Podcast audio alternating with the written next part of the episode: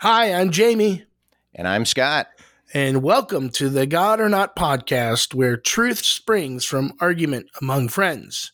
This is episode number 22, and coming up, Scott and I will be talking about the 30 day devotional challenge and morality again. Again, again. So grab your popcorn, sit back, and enjoy the show. Ladies and gentlemen, please direct your attention to the center ring. This is the God or Not podcast. We're in for a great night of civil discourse here as these two warriors are revved up and ready to go. And now, let's get ready to dialogue! All right, Scott, are you ready to get your face kicked in with the Bible for 30 days? yeah, that's my that's my daily that's my daily plan. Wake up. 30 Okay, I'm. I'm ready to get smacked in the face with the Bible. We Okay. are doing This a- is America after all. a 30 day devotional challenge. yep. Yep, bring it on. All right, let's do it. All right. Oh, the humanity.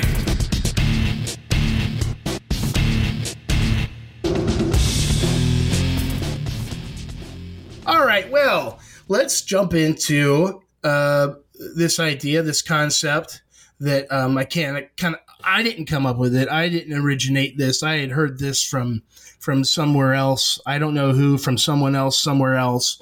Uh, but the idea was, I, I kind of threw out on Facebook. It was kind of a blanket, uh, blanket statement to all atheists that it's important that you pursue the truth in an intellectual way, which is what you and I have been doing for several years. We've been taking the intellectual arguments and breaking them down, and and so we've been we've been pursuing the academic kind of aspect of God or not.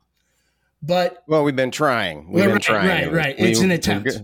We're making the old college try. the attempt. And then, but then I also got to thinking uh, about this thing that I'd heard kind of before about that that religion or this idea of God isn't just an academic one, but it's also a relational one. At least as a theist, as a Christian, I believe that God is a person and that He created His creatures so that he could have some some kind of relationship with them and so that the god or not question isn't just an academic one but it's also uh, a relational one or an emotional one now i've always Well, one could argue that those aren't really separate, but we'll save that for another day. True, right, right. That, that's true. Now, but but we've always separated them, I think, because I've never wanted to use my experience per se or someone else's experience, uh, like internal experience, as some kind of evidence. Although an argument can be made from personal experience, but I've tried to stay more with the, um, um, you know, with the the arguments that are a little more rigorous, the ones that have to do with um, things we could quantify and uh, we could test or or we could look at that's that's slightly more objective than Mhm. some some internal subjective experience.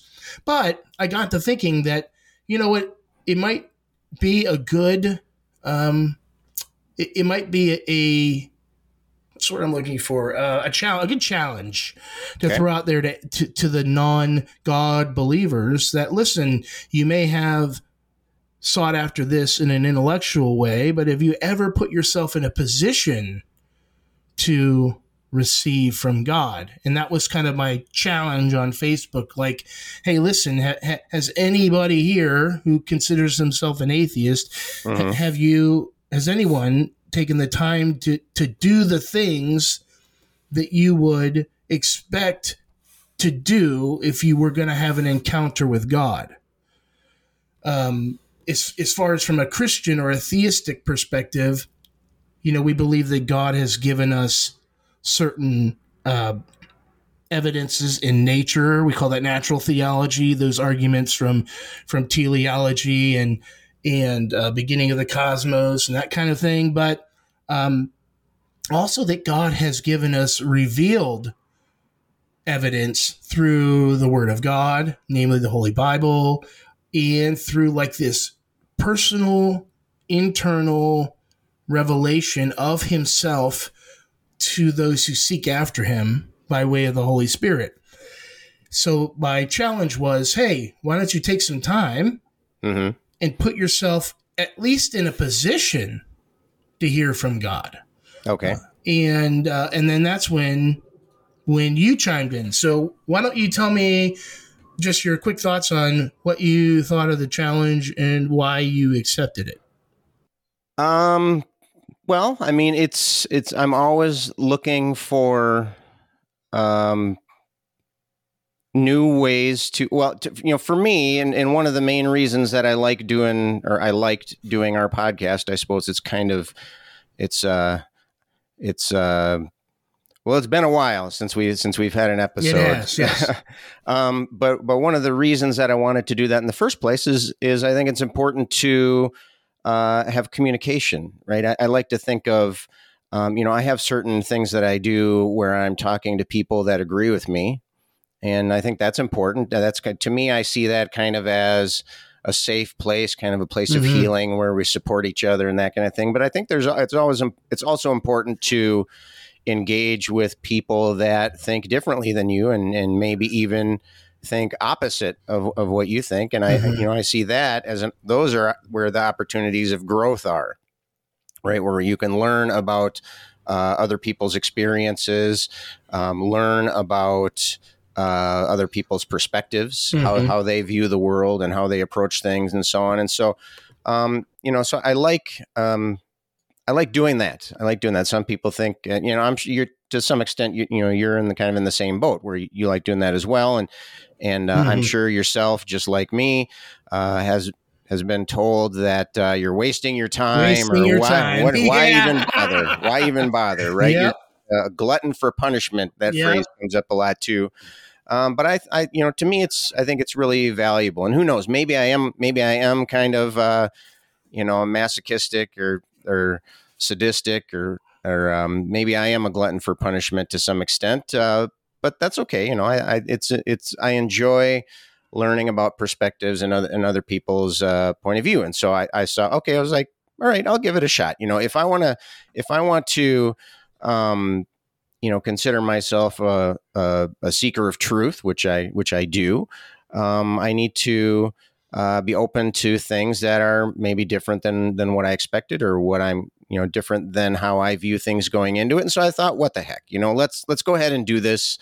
Um, you know, I I trust you to do it right. I don't know, I, I get if that's the right phrase, or or at least uh, um, you know present way present things in a way that I could understand. For one thing, um, you know, Mhm. you and I have developed a relationship over the years, and so I I kind of know where you're coming from, and so it. Um, I guess there's a certain amount of trust involved when you're when you're committing to, Mhm. to doing something like that, and so Yeah. I, I felt it was a a a good opportunity to to see what happened. Now, what did you think about the validity of that challenge? Do you think that that that my thoughts on that are true in that if there is a God, at least a God in the way that Christians see him, that there would be some credence or some some, validity to this kind of personal uh, experience or personal revelation?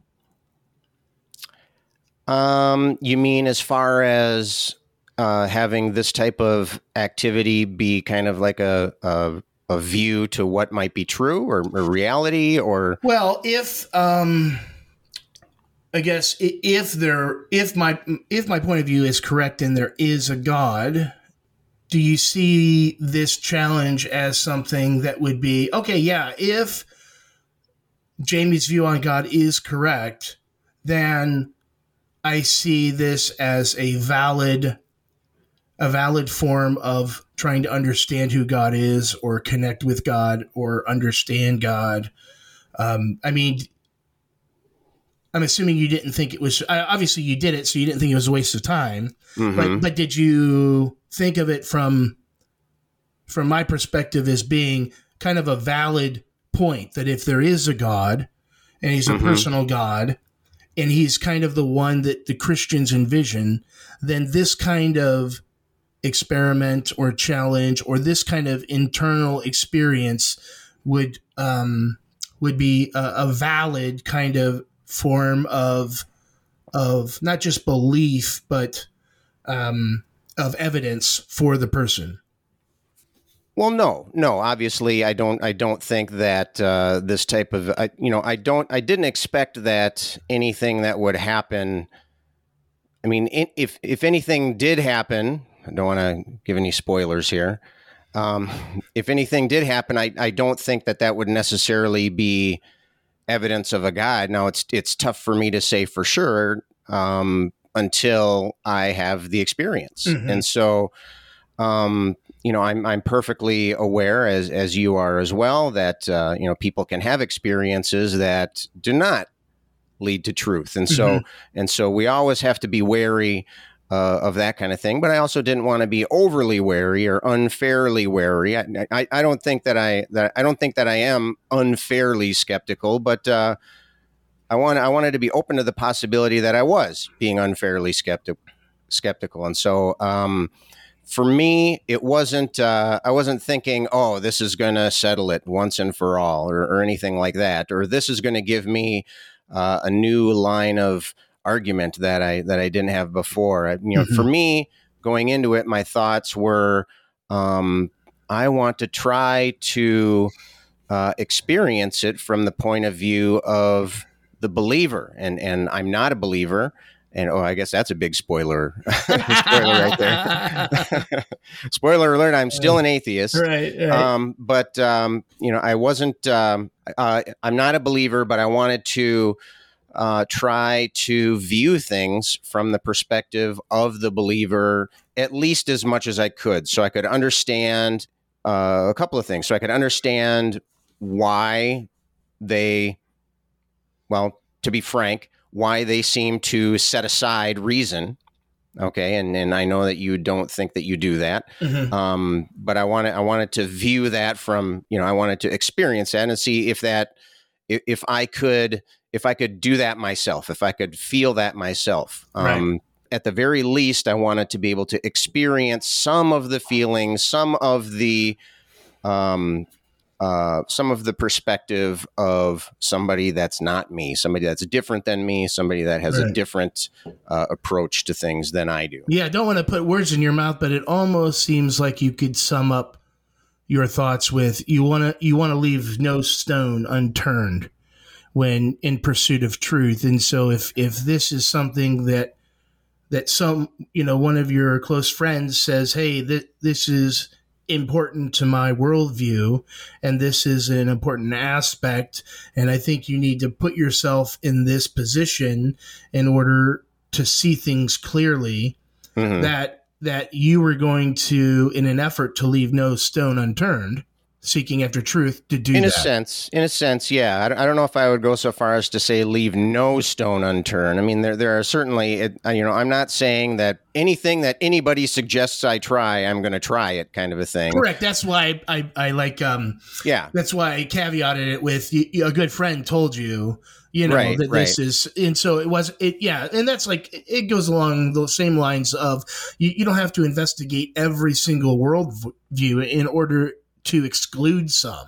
You know i mean if you can exclude certain whole groups of worldviews based upon logic or reason hmm you don't necessarily have to uh, uh, investigate every single claim that right. by the worldview because you, you know offhand there, it can't be true um, in in in terms of the truthfulness of the worldview based upon you know some kind of logical fallacy in right worldview or whatever. So I, I guess in the end, what I decided was that the time and effort commitment on my end was appropriate for the potential experience that I could have going Gotcha. through it. fair so, enough. so fair it enough. seemed it seemed worth the investment for me. It was not a bit for me. It wasn't so much the time; it was the com- the daily commitment. That was the that was the difficult thing Right. for me. and I will come back to that at the end. Okay, So just keep that in mind.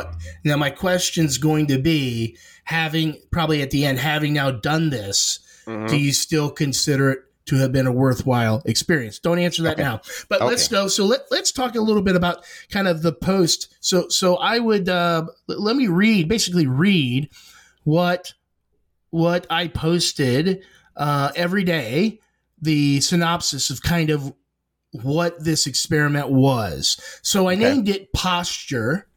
And the idea, obviously, is you're putting yourself in a position or in a posture uh, to receive truth. And I said, searching after truth is the most important thing anyone can do. And both Scott and I believe we have found the truth in our respective worldviews. As a Christian, I believe that God exists, and as an atheist, Scott does not. But what is true? Discovering what is true is unquestionably an intellectual endeavor. That's why, over the course of our friendship, Scott and I have discussed the intellectual arguments surrounding the issue of God's existence and the nature of truth. However, I argue the pursuit of truth isn't just an intellectual endeavor, but rather just one facet involved. Another aspect is the will of a person or their heart. I challenge skeptics in general, to which Scott accepted, to incorporate this other aspect when investigating the truth. By this, I don't mean that we check our brains at the door, but rather we just allow our intellect to be influenced by our heart. Specifically, I challenge skeptics to place themselves in a position, a posture, an attitude that would facilitate this. As a Christian, I believe God can speak to people in many ways, but primarily does so through His Word, the Bible, and personal or private communication, prayer, meditation. Over the next 30 days, the challenge is for us to seek after God by placing oneself in a position to experience God by praying and reading the Bible on a daily basis. And then each day through the month of March, I posted a challenge that included a small amount of prayer and a day, daily Bible reading. Both Scott and I participated, and at the end of 30 days, we were going to sit down and do this podcast and kind of relive our experience. So that was the challenge, and um, and Scott, of course, accepted the challenge, and so I thought I'd start out by. Were you surprised? that you accepted. Yeah. No, because you've always been a pain in my ass, and, and I knew, I knew that like if I, I don't know, I just, I, I don't know if I thought to myself, oh, I wonder if Scott's going to do this. I just knew that if you saw it, that you would be like, okay, let's do it. I just, knew, I knew you would. And so, um, let's talk a little bit about like how I picked the Bible passages and the themes Okay. for prayer, and then I want to find out kind of, um, you know, w- what your thoughts were. Obviously, as you know, as these things popped up. So, the my general idea was was this: as I kind of sat down, what I what I was looking to do is there was absolutely nothing I picked based upon my knowledge of you hmm or based upon where I thought you were at. So, I mean, there there may have been some of that like deep down subconsciously, but for the most part, the idea was I wanted to pick Bible readings that covered a, a giant swath of the Bible. Like I wanted to incorporate all kinds of particular Bible readings. I wanted Old Testament, God of thunder and judgment.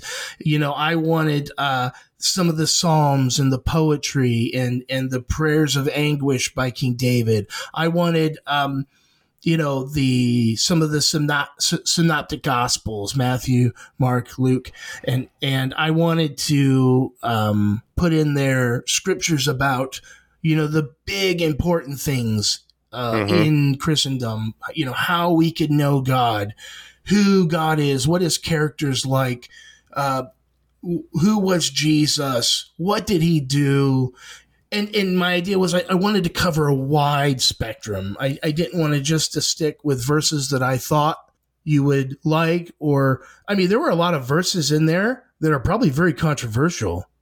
That that may, may look you know may may make God look kind of foolish or spiteful or vengeful. I didn't care. I Mhm. wanted to do the best I could to represent the Bible. Uh, the best way possible. So if, if you did all of the readings that that then you could read the Bible from front to cover and go, yeah, I think that the verses he gave me kind of gave me a good idea of what I was going to experience reading the whole thing. Mm-hmm. And so that was kind of the idea, picking the verses. And then when it came to, to prayer, basically, I kind of picked a lot of times what I was praying about. Uh, sometimes it went with the Bible passages, and sometimes it didn't. I mean, there were certain Bible passages about softening one's heart um, to receive from God, and then the the the prayer was like there were a lot of those. Yeah, It then the- seemed like there were a lot of those. then the prayer was focused on you know um um you know being open to hearing from god and then there were Mhm. other times where uh there it was completely disconnected so you know may, may, maybe i did the first you know chapter of genesis or whatever about creation but then um the prayer was hey pray for your family and for your wife and for your kids uh, and and and and pray for yourself as a man that you would grow stronger and become um, a better person and and things like that. So sometimes the prayers were directly connected with the scriptures, and and other times they weren't. But if you were to line up or look at all the scriptures, um, you would see that they cover basically the whole Bible from cover to finish, and okay. they cover all kinds of topics. There, there was probably 20 topics, different topics included within those um, 30 scriptures. So that was kind of my idea was I want I didn't want to hit verses that were like obscure, Mm-hmm. but then again I I, I, I, didn't want to hit verses that were necessarily that I thought oh this would be a good verse.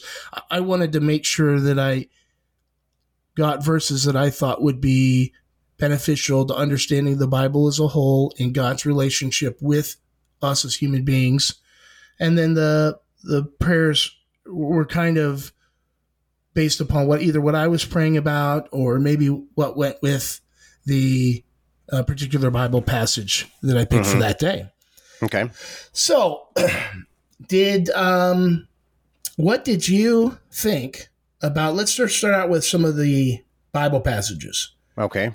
Let's. Uh, w- were there any Bible passages that you thought were crazy, completely off the wall, and you're not even sure why I gave them to you? Uh, did you think there were some that were were good that you thought, oh, I, I enjoyed that? Did you find other ones like, gosh dang, dude, this is the worst. This has to be the worst reading I've ever done in my life. Yeah. So, so what were your thoughts, kind of generally speaking, on those Bible passages? Um.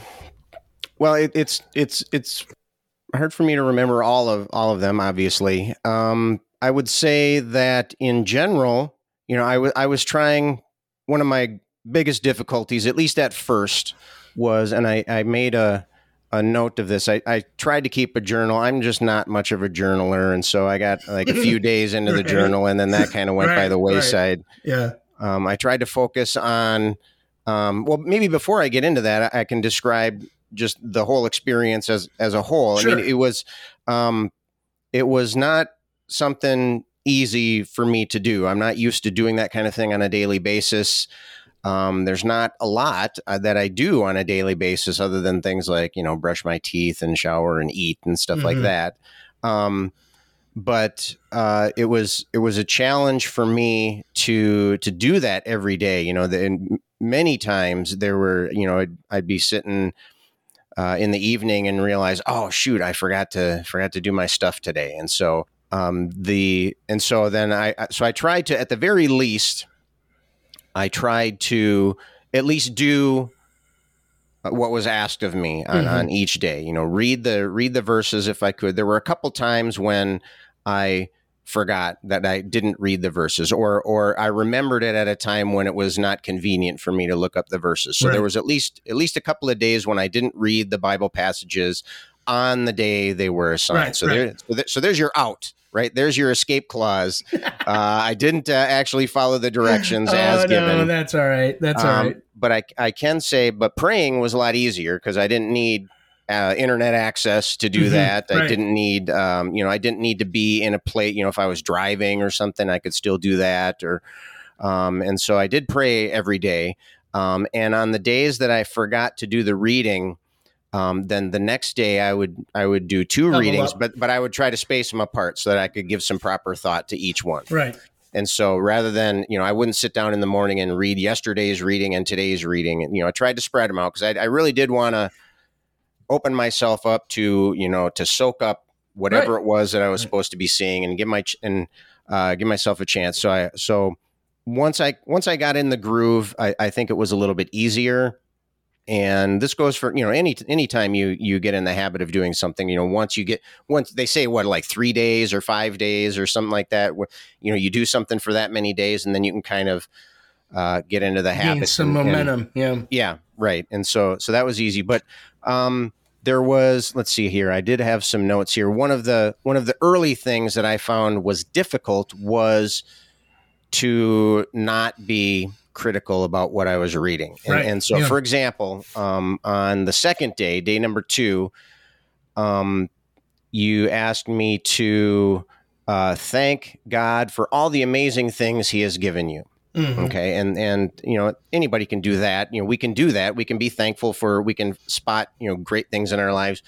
But i find i found it hard not being critical to be to be thankful for these you know i i'm i'm definitely you know a, a privileged person. I i've much much of the good things in my life are due to just happenstance right? Just the way just the way things turned out. And and it was hard for me to not be critical of you know say hey thanks god for making me healthy today when there's so many people in the world that are not healthy. And you know it was hard for me to separate that at least at 1st Mhm. um, it was hard for me to be thankful for the things that um, just happened to fall into my lap and that you know happen to be good things in my life when when obviously you know there are people that don't have those opportunities and that don't. So that was so that was one thing that um, I found myself almost getting in arguments with myself at the beginning right. Yeah. Right. right? And, I, and, I, you know, and, and one half of my brain saying, "No, no, no. Well, we want to. We don't want to start off on that." You know, I did. It's not that I wanted to block that out of my thinking. It's that I wanted to not have. I didn't want that type of thinking to stop my my thought process. I didn't Right. want that to be a roadblock to, uh, well, to a, accomplishing what I had set out to do. You know, I Right. wanted to. I knew that in order to get a good experience out of this, I would have to. I don't know if suspend disbelief would be the right way of saying it, but something kind of along those lines. I would Right. at least have to, well, to set aside critical thinking to some extent, and and so and and whether and I know again, I know that you think that uh, you know critical thinking is part of of your Right, right. of your faith, and um, Well, it could just be that you were setting as trying to set aside some of your presuppositions, right? So, so Well, it, it, sure. might, it might not be critical thinking because I could, you know, I could always say, well, listen, if if there is a God, He's perfectly loving and perfectly just. So, in the end, if there is a thing called heaven and hell, then there's eternity. So this life is but a drop in the bucket. So I could live 80 years, a horrific life here on earth, the worst life anybody could ever think of but then God would still be just because it isn't necessarily, you know, He's not necessarily making everything right right now. I mean, we have all eternity, so I could spend eternity with God in heaven and get receive my rewards there. So th- that's so why I was just saying, like, perspective. that's the perspective I wanted to be open to. Right. So that that's Okay. like yeah, no, that's perfect. I appreciate that. I no, and I do because I understand how hard it is to not like I mean cuz there are times where I've been angry before at you know someone or something based upon their argumentation and and I have to and I have to remind myself, okay, s- separate this particular thing from the person, or,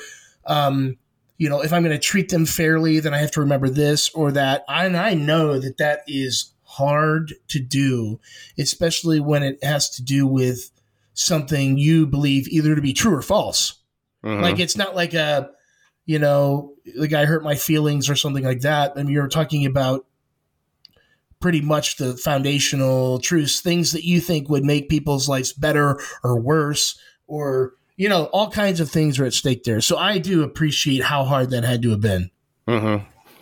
Well, thank you, thank you. That's um, that that means a lot coming from you. Um, but yeah, it was there were especially at the beginning again it was you know i'd run into those kinds of things. You know i'd, I'd find myself it, it's hard to explain. I would find myself being unsatisfied with the uh, with the approach that i was trying to to take. And and I, I wanted to be careful that like you said I, I didn't want to certainly there are circumstances where it's warranted to be unsatisfied with with something or to be unsatisfied with a with a condition but i wanted to make sure that like you said that it wasn't assumptions that i had unwarranted in, right? or whatever yeah, yeah right. I, no. I, I wanted yeah. to make sure that because i know you know i'm a human being. We all have biases. And so you know eliminating one's own biases is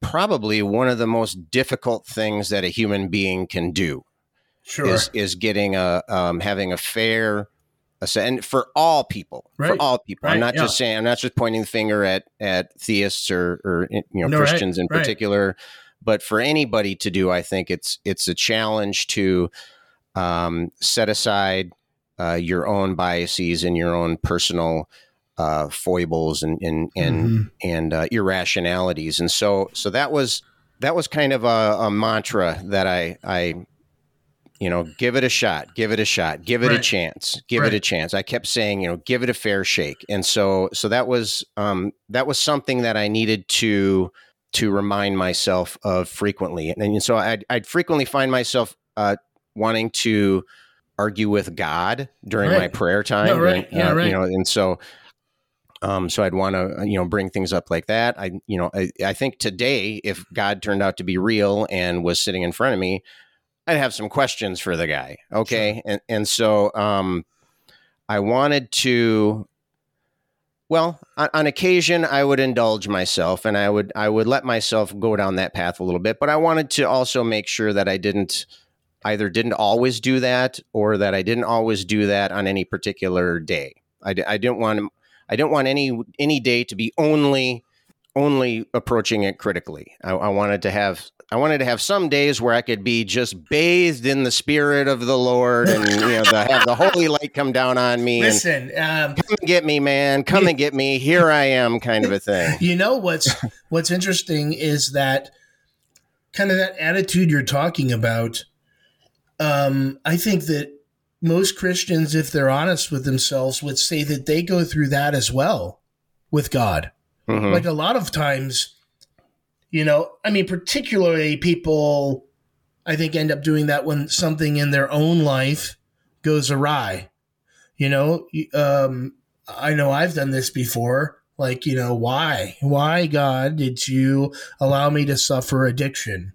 You know, why did you allow my wife and my family to suffer so mm-hmm. at, for my mistake? Like, and it was genuine, like curiosity mixed with anger uh, mixed with kind of despair. Mm-hmm. And so, to a certain extent, I think that everybody who who tries to have a relationship with God obviously sees the defects in our current world within our, our own lives and others mm-hmm. and has questions and, and concerns.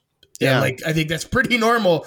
But uh, and it's funny as you talked about. So that, what you're saying is that I was having the authentic Christian experience to some been. extent. yeah, yeah, it could have been. And you know, when you said that it's hard to explain the feeling, what's funny was when you were talking about it, I could feel that feeling because mm. I've had it. I know exactly what you're talking about. Not not necessarily in relationship to God, but it, when I've done that to other things, to other people, to other um, propositions or other ideas that I totally disagree with. Mm-hmm. Um, you know, I've had those same feelings, and so you said it's hard to explain.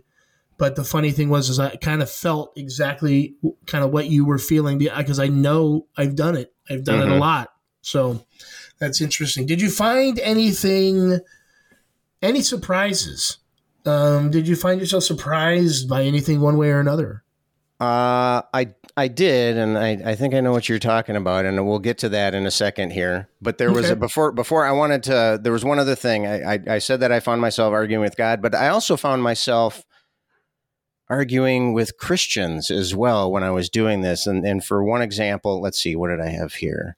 There was uh, so my notes here was this was a pleasant passage on forgiveness and harmony. This was on day number four. It was a, Mhm. a reading from Romans twelve. And uh, so I said, This was a pleasant passage on forgiveness and harmony.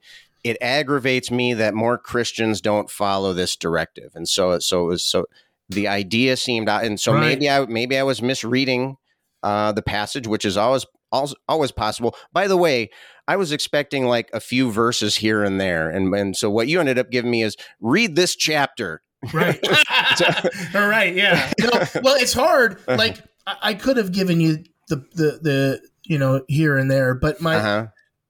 I've always harped on context, Uh huh. and so I didn't just want to throw out a verse. I know the context of the right. verse, Right. right? I, I know you know what's going on, but I, I wanted you to get more of a feel of Sure, sure. Yeah, I get it. I, I you know, understood. I understood right, that, right. you know, but it was it was kind of because up up until this point, I, I had been um, my only experience with having any kind of daily devotional or anything like that was I don't know if you've ever heard of this, but there's a little booklet, might be a Methodist thing called the Upper Room. Have you ever heard of that? I have. There's other ones called like the Daily Bread and stuff like that. Yeah. that. And you open it up, and it's like a verse. Right. You know, I mean, you know, less than twenty words, right? and so that's right. and my grandparents used to get me those things, and Yeah. um, so there would be a few verses in there that that might have a have a message and that kind of thing. But but then I thought, oh, right, read this entire here. Here's a here's Right. a book for you to read for today, Right. And right, so so that was kind of a surprise. But uh, but I did find my and and this was really the more annoying, right? Is arguing with God is one thing. You know, I, I Mhm. figured even if there were a God, I'd probably do that. Right. Um, but this was um, stuff from the Bible that I Mhm. don't see in Christians. Christianity in the Right. world today, and so Yeah. so to me that was that was also very uh, very frustrating. For example, this was a uh, this was a verse from again from that Romans twelve verse seventeen said, "Be careful to do what is right." In the eyes of everyone. So I thought, well, is that supporting for relativism? Or, you know, there Mhm. nothing that's right in the eyes of, of everyone. And so, but, but, it, but then I stepped back from that and I thought, um, okay, was is God saying that, or whoever was writing the book? I suppose that was Paul, wasn't it? Yeah. they, Um, most people think it was Paul. Yeah, and so, um, so was he trying to say that uh, there there is a right thing and it should be right for everyone, kind of a thing? Or you know, I Right, I, I was trying right. to you know keep myself open to different interpretations, but but the fact of the matter is that the the the passage, at least the way I read it, was that it was about forgiveness and harmony and togetherness and, and Mm-hmm. that kind of thing, and that's just something that I don't that I don't see. Uh, at least, Right. uh, and I'm not saying it's not a blanket statement. All Christians Right. No, uh, but are like but this, a good majority. Yeah. we see we see it enough at least that uh, uh, that it's that it's an issue. Yeah, we Christians believe that to live out the Bible uh, in the way it was intended, you would have to be God. You- You would have to be Jesus, which who we believe is God. You'd have to be God in the flesh. So the idea is that every day of our lives is a sacrifice, and a that's why we read the Bible and meditate and pray because our idea is God help us help align our thoughts and our actions towards you and others with who you are as as God, and, and the Mhm. idea is trying to become more Christ-like, more like Jesus. And I somebody once said, um, and ob- obviously I know you're not doing this, but somebody once said, if if somebody sat down at the piano to play a beautiful Mozart piece.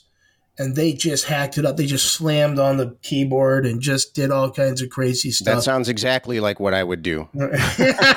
well, you wouldn't you wouldn't blame Mozart for that. Oh, right, right, yeah. You would say, "Hey, dude, you're you're, you're not playing the part right." And so, as as Christians, at least any honest Christian would say, at least I think, would say that every Christian, including myself, fails miserably to live up to God's perfect holy standards towards Mm. him and towards other people. And I, to be honest with you, I'm ashamed of that. I'm ashamed of that about other people, but more, I'm ashamed of that about myself. Like every you day, just got to step it up, man. You got to step know, it up. right? Every day, I, f- I feel shamed, ashamed that I can't do that. I try, um, and I think that God helps me to live much better life morally than I would have on my own. Hmm. Um, but but ultimately, it's a struggle every day. It's I mean, you know, because you do um, jujitsu, right? Taekwondo. taekwondo, taekwondo, and so and so you know that no matter how good you get at these moves and techniques, you know every day is going to be a struggle to to get better and to overcome your. Sure, yeah. and It's the And journey, not the destination, Right, right? right. It's I a, an. I unattainable goal. I hate that, but that's that's where it is. But I can appreciate the fact that you would feel that way towards other Christians because that's an embarrassment. That's a blot on, and even even in um, even in the Book of Revelation, uh, the Apostle John talks about different churches of the time and how they were giving Christianity a black eye Mhm. by by their behavior. And um, I think there was only one church of I think seven that didn't have some kind of condemnation. And and and, and that church was like, "Hey, I guess you're doing okay." Right? And the uh, the other churches he basically condemned for being immoral and and doing the things they ought not to. Mhm. So, but I can appreciate why you would think that because I think the same thing sometimes. Hmm. Okay. Yeah, so so that was some of the some of the early struggles that I had, um, and then about halfway halfway through, I, and I, I I mentioned this to you that I, I had this epiphany. I had I had this realization, and um, you know I'm a math teacher, and so when things fall into place, right? When things Mhm. when things start clicking, it's like such a satisfactory, you know, such Right, right. satisfaction, right? It's Yeah. like, and so um, and I will um, a little disclaimer here. Some of the things I'm about to say are just, I, I this is not. So this is just one anecdote. You know, it's just my personal experience. Uh, Mhm. I have not done any scientific research. I'm not citing any kind of research here. This is this is all my personal experience. But hey, Mhm. you're the one who opened that That's can right. of worms, right? That's Yeah, so- right. I did. so I you asked me for my personal experience, and so this is all. This is my perspective on uh, on this. Was a fascinating, at least to me. I'm a huge nerd, right? And so it was fascinating to me to see things like this. Fun, you know, it's like I got like I got a peek behind the curtain The of, veil, of my yeah. own brain Mm. and and so um and it and it happened in two stages um the first the first part of this happened about i don't know maybe about day 10 or 12 or 15 somewhere in the middle and uh, i realized that i if i as i was doing my reading and my praying i could kind of i don't and uh, it's hard to explain kind of blur my thinking. You know i could kind of set aside you know normally if i if i see something or if i'm thinking of something i, I try to be somewhat systematic in my thinking and, Mhm. and, and i try to approach things and i ask questions and i Mhm. seek answers and, and that kind of thing and i found that if i kind of and and, and I, I part of part of what helped me to realize this has been experience not necessarily with you but with some christians in in my life um, I, I found that if i kind of blurred my thinking like i said blurred my thinking and, and i don't know if that makes a lot of sense it's hard for me to explain uh, what exactly was going on but if i blurred my thinking if i if i tried not to think so if i tried not to think so much right i Mhm. tried to i tried to set aside well, it's kind of like when you're watching a movie, right? There's a, a certain amount of investment in the immersion of the experience, right? Sure, and right, there, there right, are right. things that can happen that can encourage that that immersion, and there are things that can happen that can shock you out of out of this. No, you're not really on an alien world, and you know, things like right, that, right, right? right. Yeah. But a really good movie can can immerse you in Mhm. the in the experience and so it was kind of like that it was like um it was like if i could set aside the and nobody can see the hand gestures I'm making here except for you, Jamie. Right, right. if I could set aside the incursions of things around me, Mhm. um, then it, it gave me a slightly different experience when I was when I was reading these passages or when I was thinking I could I could set aside that little voice that I said wanted to you know instantly start arguing with God about this Right, or instantly start yeah. arguing with it you know I could set I could set that aside I could just kind of let the let the experience happen to me. Um, but the the second uh, part of this realization and here's the part uh, you know it's not very flattering and and and you will probably disagree with it but again this is just my perspective and my experience. Mhm.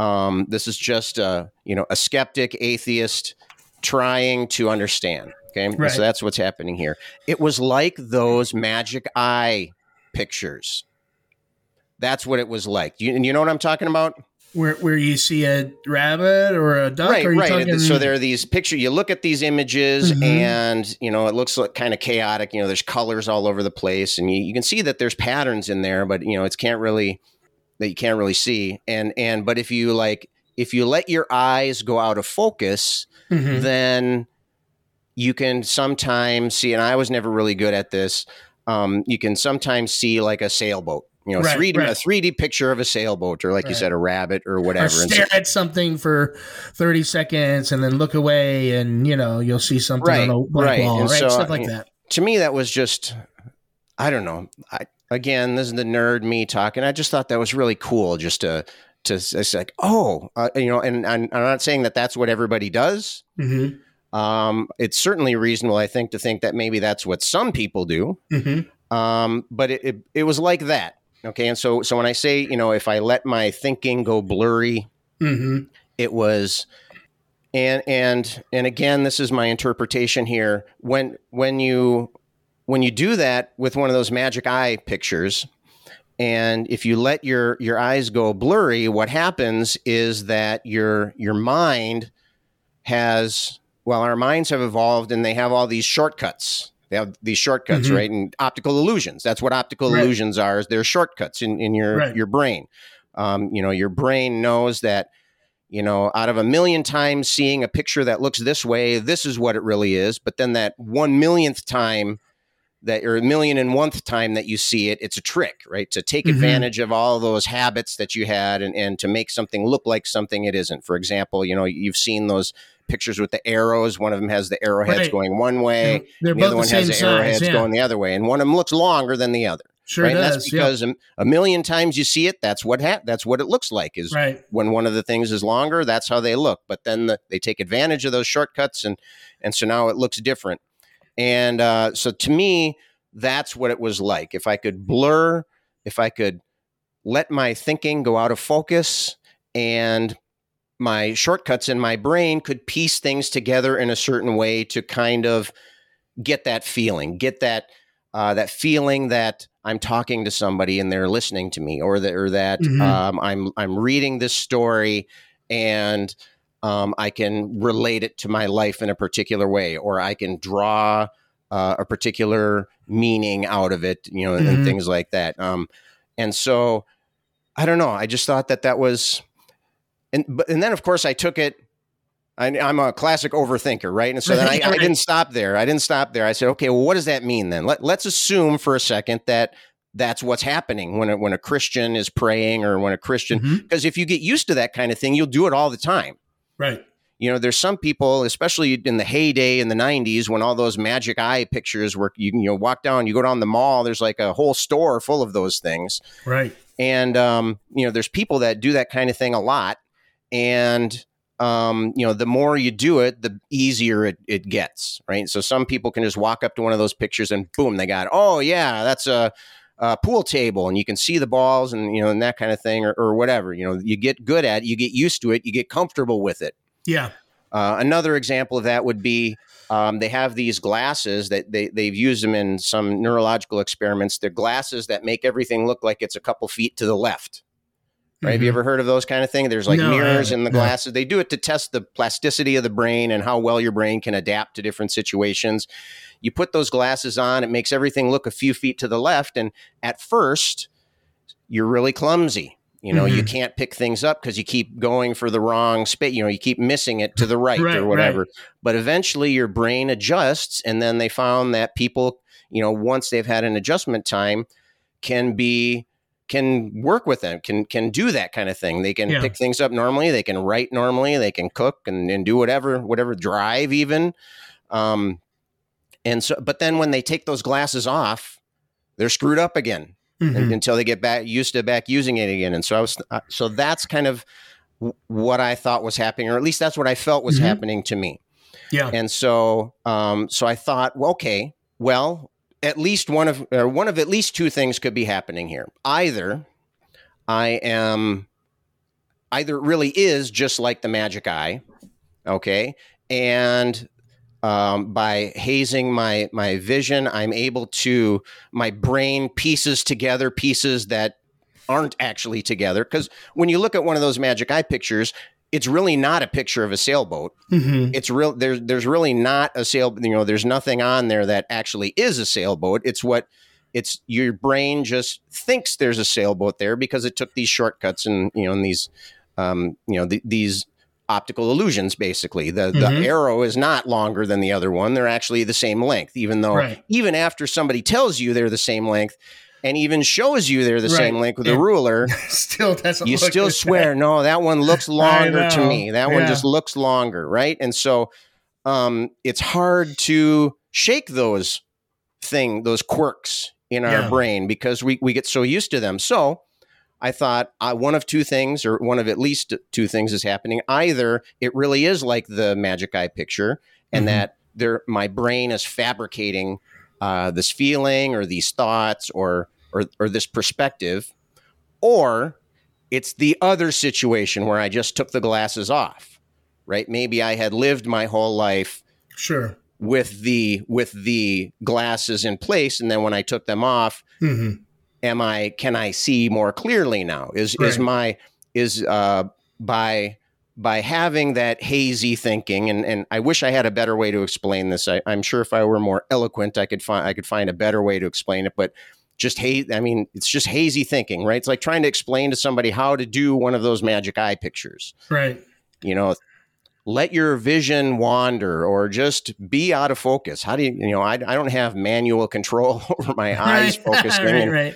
and and so it's it's hard to explain to somebody how to do it and that's kind of what i feel like now and so if i'm Mhm. um if i'm stumbling uh, about explaining this then you know that's No, that's I part of it but so so i, was- I was like okay so am i have i discovered that christians are seeing things with a not not an optical illusion but a thought illusion right a, a Mhm. um, Right. a cognitive illusion. That would be a Yeah. good way to say it. A cognitive illusion. Or am I the one who had the cognitive illusion and I'm just taking my glasses off and so now Mhm. it feels uncomfortable for me to see things right?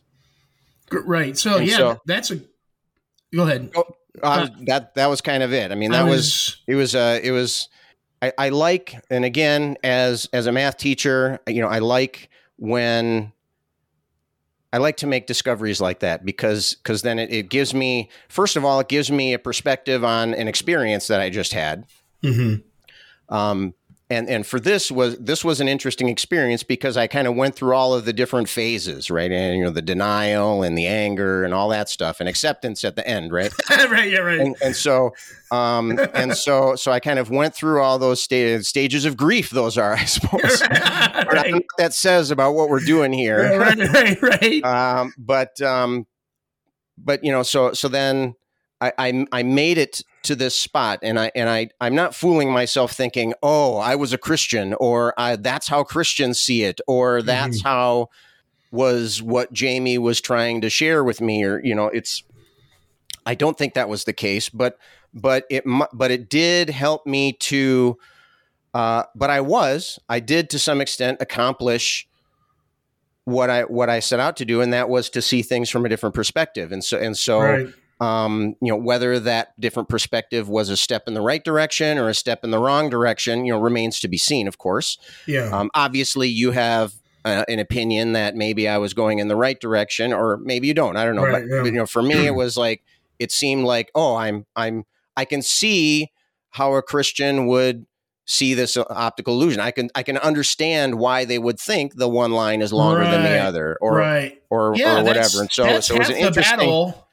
Yeah, that's half the battle is just like half the battle when I talk to people is just getting people to say, "Well, can you at least understand, you know, where I'm coming from or why I think this way, even if you Mhm. disagree with me?" And you know, one of the things that I- think that you're not far off from the truth as far as you talk about this kind of cognitive haze. Um, I- again, I think it comes back down to presuppositions because as I read the Bible, I'm presupposing God exists. Mhm. And so when I read that, I presuppose several things that God exists and that he's at least kind of the God, traditional God of the philosophers, meaning he has to be, by definition, if he exists, he has to be morally perfect, perfectly just, all knowing, all loving, all merciful, that kind of thing. So, Mhm. So as and I that's a tempting that's a tempting perspective right especially you know, from from a human point of view we grow up relying on our parents relying Mhm. on our families relying on our societies relying on our government and so so it's it's a it's a a ple- there there is that is an attractive uh, approach to me, setting aside the truth Right. of the matter whether Right, or not right. whether or not it's true psychologically yeah. that's comforting to Yeah, to people always say that. people always say, "Oh yeah, you're you're just using Christianity as a crutch," and I'm like, "Yeah, yeah, yeah, yeah, partly, yeah, you're right." Um, Mhm. and so that that is a, a good point. the The thing is, is when so I presuppose those things as I'm reading the Bible, and so what I do is I- I think what was happening is is that your skeptical side, uh, the more cynic parts of you, were just taking a back seat for the moment, and Mhm. you and you were able to read scripture as as I would read scripture, or at times you'd be able to see the scripture as a Christian would see the scripture. In that, obviously, you don't believe God exists, but but you uh, were almost your presuppositions almost changed at that moment, and so instead of seeing it blurry or hazy, you were just your presu- presuppositions changed, or you know your presuppositions took a back seat for a Mhm. minute, and so I, that's what I think happened. And I, of course, we you know I would argue that it's not that we read these things void of reason, and I know you said that multiple times that that you know that of course I would say that we read these things in light of reason, um, and we don't check our brains at the door, so to speak. But it's one of those things where, again, if I presuppose that God exists and that He's this absolutely perfectly moral being, then if I read something that bothers me, you know, oh, well, why would God? That's not just.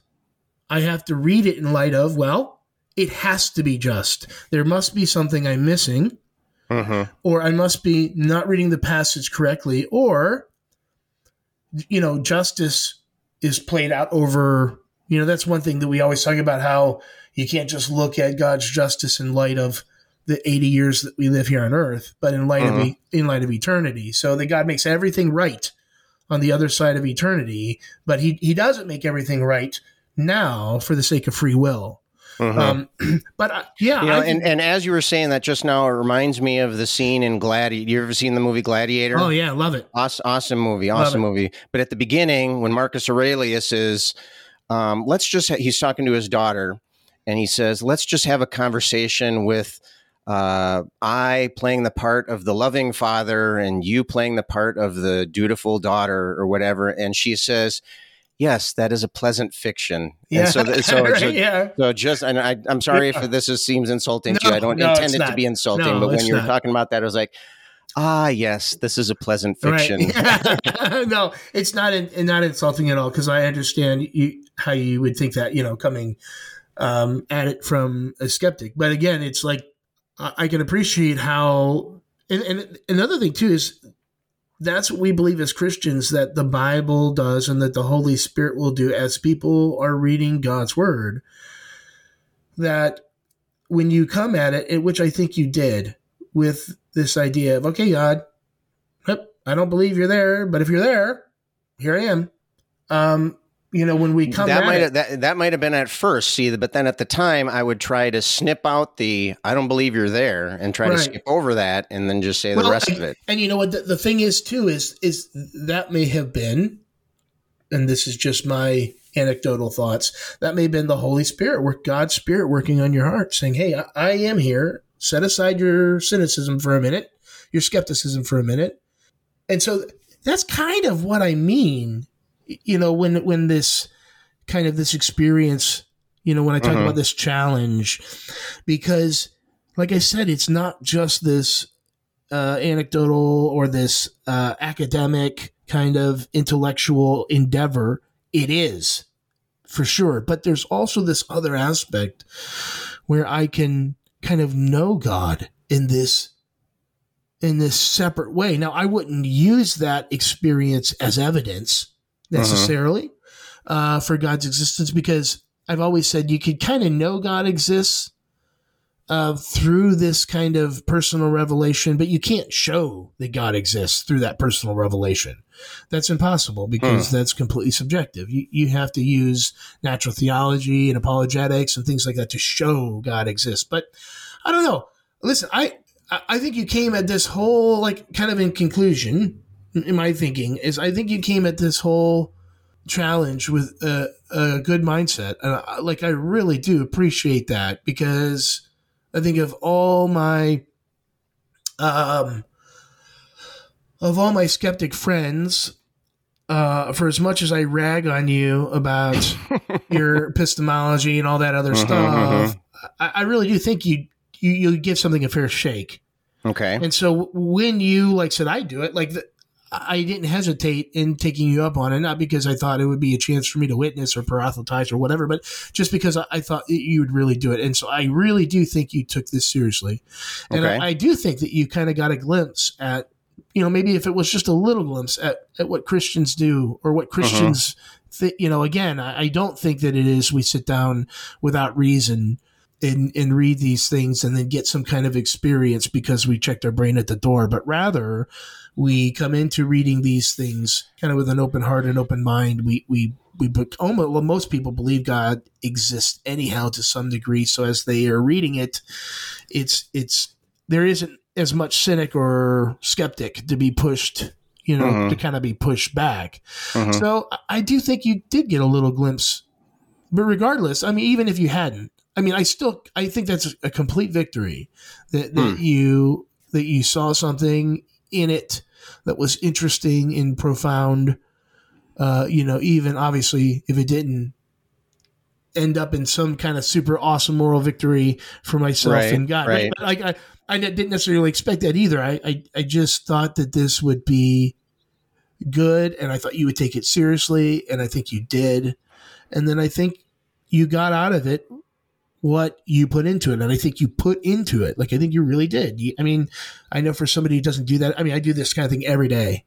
So, Mhm. sometimes for several hours. So it doesn't Uh-huh. it's easy for me every day to do something like that. But for someone who doesn't do this kind of thing every day, it's it's a tough thing. And So I just pictured you kind of in a room in your house, and you got magic eye pictures all around you, just a Yeah. whole floor to ceiling Right. wallpaper. And you're like, oh, look, there's David and Goliath. Right. Oh, look over there. There's a temple on, you know, a temple on the mount over there. And oh, here's all this happening. There's the Noah's Ark right over there. And yeah, that's great. No, that's I, I. I do have to say that um, um, I do I, I feel that the the payoff was worth the effort for for one thing, but but I have to I have to say you know I I was a little disappointed in that uh, I didn't feel God at all. I Yeah. mean, like there there was there was nothing there. There there was no. I didn't um I didn't come out of it feeling. Uh, I, I I felt like I learned about perspective and I, I learned about myself a little bit and I learned about you know Christians as opposed as setting aside uh, as opposed to learning about Christianity or about the Christian God. And so and so I, I I had hoped that well to be honest I wasn't expecting any of that. And so so so I I try to set you know we all we try to set aside biases but you you can't, right? You can't completely. You know, your brain is your brain is your brain, and that and you're kind of stuck with what you got. And so, Mm. and so, of course, this may be because of of for whatever reason, but I I, I feel like I learned God did not touch my life, at least that I noticed. Right. At least that I noticed. And who knows? Maybe you know, maybe next week or something. Maybe now I'm primed, right? It's like. Um, you you know, prime the it- pump. Uh, the the pump has been primed. Maybe who knows? I, Well, I suppose we'll know- find out. You do know that the amount of times where I believe I've actually felt God, I could count on one hand. Oh, okay. So this isn't. This is so. This you know, our my relationship with God is not a feeling. In the same way, my relationship with my wife is not a feeling. I mean, sometimes I have a feeling towards my wife, right? we don't have too much information. We don't need to go down.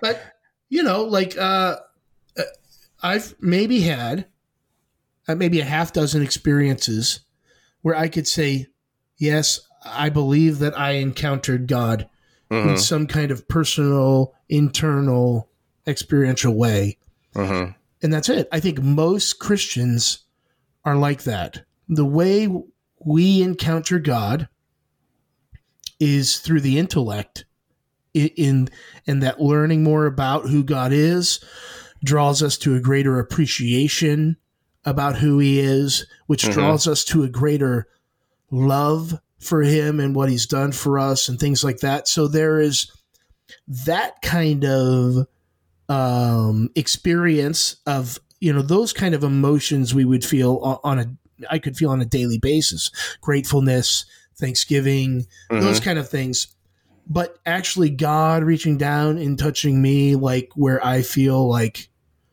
tingly all over or like oh my gosh what is happening here? I, I again i could count probably on one hand. Hmm. so Okay. yeah yeah so it- and i think a lot of christians are are are like that. We don't again and i don't hear from god audibly never. I've never ever heard from god audibly. Now i could say that i i thought a few thoughts Mhm. that i knew were from god. For instance the very first time i saw my wife i didn't know if she was single or dating. I knew nothing about her. The first time i i saw her in my mind says you're going to marry her. Hmm. even when she dumped me after a couple dates. It was it was and i i knew that was from god. It was it was crazy i've, I've in and there was another instance i remember where You know, the first time I saw my wife, my thought was way too much hairspray. what was that 1985 that would have been uh, maybe 2000, 2001, somewhere in there. i thought we were And she, she knows that too. Yeah, She, right. we've joked about that Right. before, and so so she knows. So- So, so it's not a. So I'm not going to get in trouble for that. right, right, right. Anyhow, um, yeah. So I'm, I'm, I am grateful that you went through that. Uh, I, I do appreciate that. I, I think you did experience something, all, albeit not over some kind of overwhelming uh, thing. And I'm, I'm grateful that you took it seriously, and I appreciate that as, as a friend. I, I, I appreciate that you did that and you took it seriously and and I think you you got something out of it and I'm grateful for that.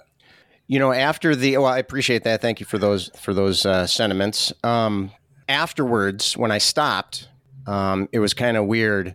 You know, you get in the habit of, like we said before, you know, a few days go by, and you kind of get in the groove, and you get, and so then I started missing it. I was like, oh, I should be, you know, like I lost my keys or Right, something. I was right, like, where, yeah. what's happening there? And, Yeah. and and at first I thought. Oh my God! Is this God speaking to me right now, saying you should you should keep doing that? Was- right. you know, at first I thought that, and I was like, well, whatever. And then, yeah, right, and then right. and then and then a couple weeks later, um, I stopped doing the uh, the New York Times crossword puzzle. You know, the the the New York Times has a crossword puzzle app, Yeah. uh, and if you do every puzzle on the day that they release it, then you, they they tell you what your streak is, right? Your streak, Right. and so. Once I once I got rolling on that, I got like up over hundred days in a Oh, row, and I was wow, like, okay, yeah. I'm gonna I'm gonna go for the year. I'm gonna go for the year. year every Yeah. day. Do that damn crossword puzzle.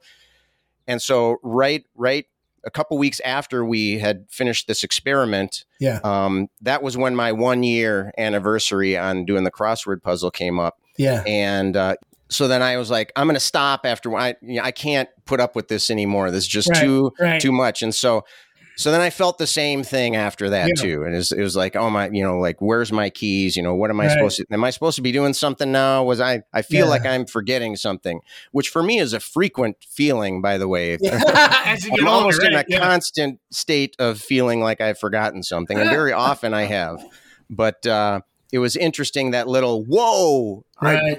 I, f- I feel like I'm motivated to go do this, so I can Yeah. see. So and th- another little peek in there. You know, you you said you sometimes spend hours a day um, in your studies and and your prayer, or, Mhm. you know, however you would Yeah. summarize that. But um, you know, I, I can imagine getting that feeling of satisfaction doing that every day and that Right. kind of feeds into that and you know wh- whether or not that that's why you have that feeling again that's a separate issue we don't Right. need to we don't need to we don't need to split hairs here and you know right. needless to say i'm still an atheist and you're still a theist right? And so I, I just wanted to ask you though what did you expect would happen out of this? And were you i mean you already kind of said you you were happy that's that that things happened. I mean uh, what was were you expecting me to would you have been surprised if i said oh i've seen the light Um, no. I'm, I'm, I'm walking down the aisle today and doing whatever the Right, magical whatever words do. are yeah no, uh, I mean, yes and no. Like, I am so used to,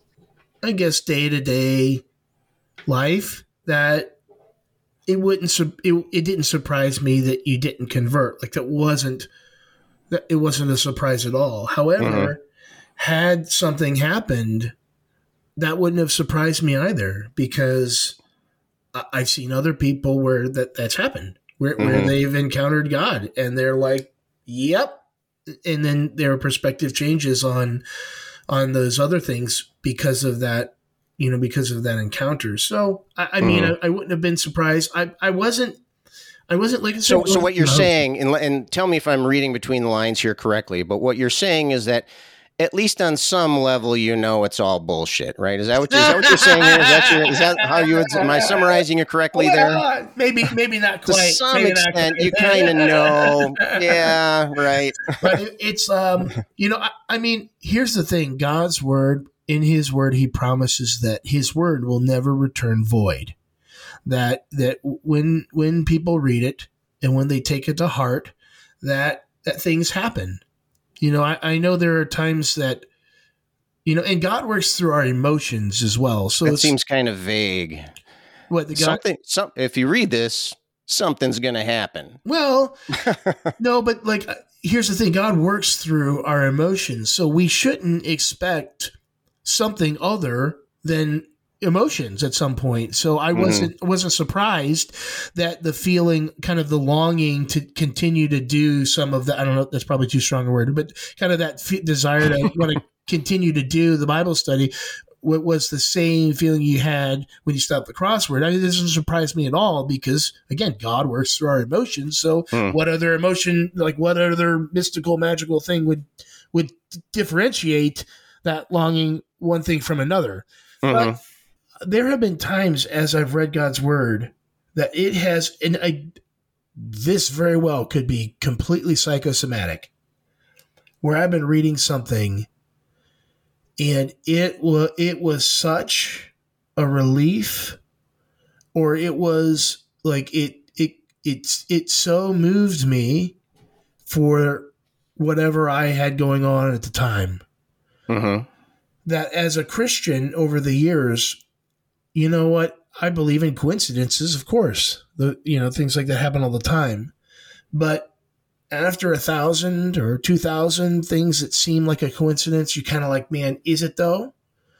You know, where as I'm reading God's word, it like leaps off the page in certain instances in in in talking to me Mhm. you know, if there have been things that I've been doing in my life that I know aren't right, it just so happens that as I'm reading a certain passage, that it basically saying, "Hey, you know you're not living right, and you need to get things straight." You know, like yes, that could be hundred percent coincidence, hundred percent psychosomatic, but it seems for me often it ha- it happens often enough, and it's specific enough to my situation for me to say this it isn't a coincidence and that, that that's god's holy spirit talking to me through his word Okay, Yeah. just uh, sorry if I'm interrupting. Well, obviously I'm interrupting, but uh, I feel like we're on the verge of starting a six-hour conversation here. just FYI, all right well let's let me let me we should just wrap it up. let me take some backtrack so okay so why don't you um have say you know any, any your last thoughts on this whole thing and then and then i'll finish it up Um, well, like I said, you know, I thought it was it was uh, I thought it was interesting. Uh, it kept it kept my interest. I didn't uh, you know I, I didn't feel like you know it was a minimal time commitment, and and uh, I wouldn't necessarily say people shouldn't do this, and I and I wouldn't necessarily say that other people should do this. Um, I will say that um, I happened to be in a a place you know, and I have a I have a certain level of interest in self awareness and what you know de- how how successful I am uh, at that remains to be seen. But I, I think it was part of my uh, my my journey as far as um, understanding. Uh, I, I feel like I, I I did gain some understanding, whether or not it's actual understanding or fabricated understanding.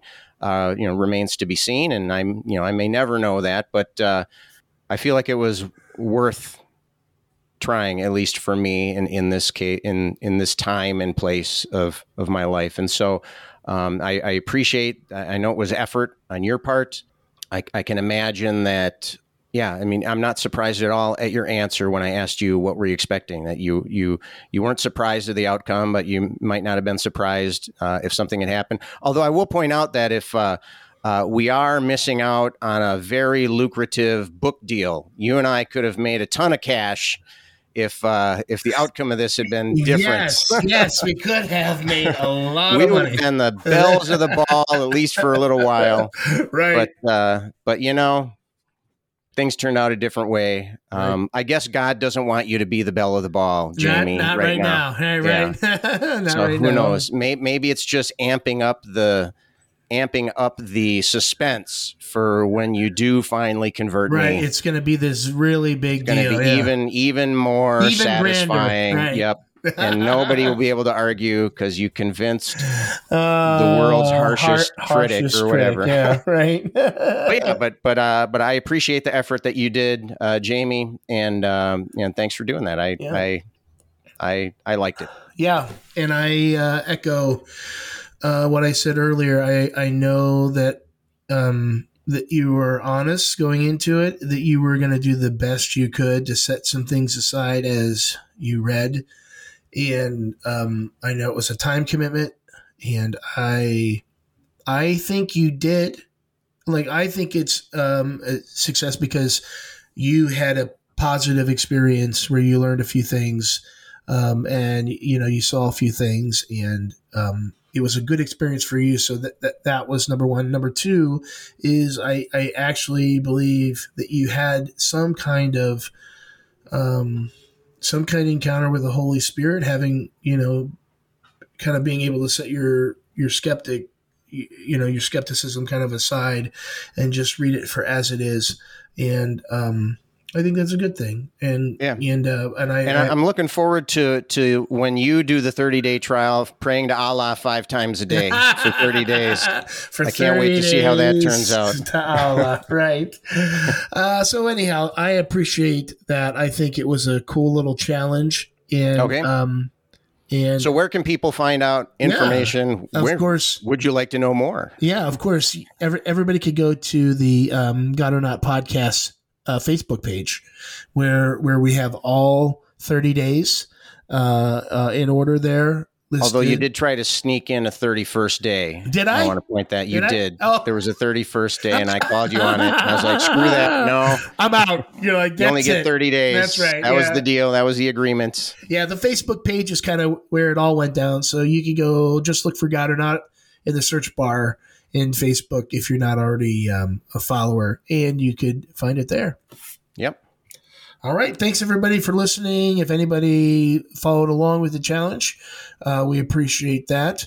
Uh, And we'd like to hear if anybody Yeah. d- did it or does it. You know, please yeah, we uh, let us know. You can if uh, get in touch with us on the on the Facebook page, or you can uh, email to Scott at godornotpodcast.com or Jamie at godornotpodcast.com or didn't we have something email at Yeah, email at the same address? Yeah, Right. email at godornotpodcast.com. I, it, Yeah, one of those. one of those. Just yeah, just mass email, and you'll get or one of just uh, channel the Holy Spirit and contact us that way Wow, there you go. over the over the radio waves. All right. okay, thanks, Jamie. Yeah, Had a good perfect. Yep. Thanks, Scott. All right. Well, 30 days of getting whacked in the face with the Bible, Scott. I hope you feel better. uh, it was interesting. It was interesting. I, I felt, uh, you know, it was an interesting psychological experiment at the very least. at the least we got least. at least we got something out of it. So, Yeah, we- uh, yeah. speaking of getting something out of it, uh, our, our next uh, our next bit here on morality take Oh, 381, I think. Um, but this is a little bit of a different spin. I, a I different can't take. imagine a Christian and an atheist ever talking, Talking about, about morality. morality. Uh, that never it does this one this one will have a different uh, spin to it. it it was a little different take but nonetheless the the foundations are are still the same but but there were some, some surprises in there Right, so right, right. uh, we hope you guys enjoy uh, morality again This is the main event.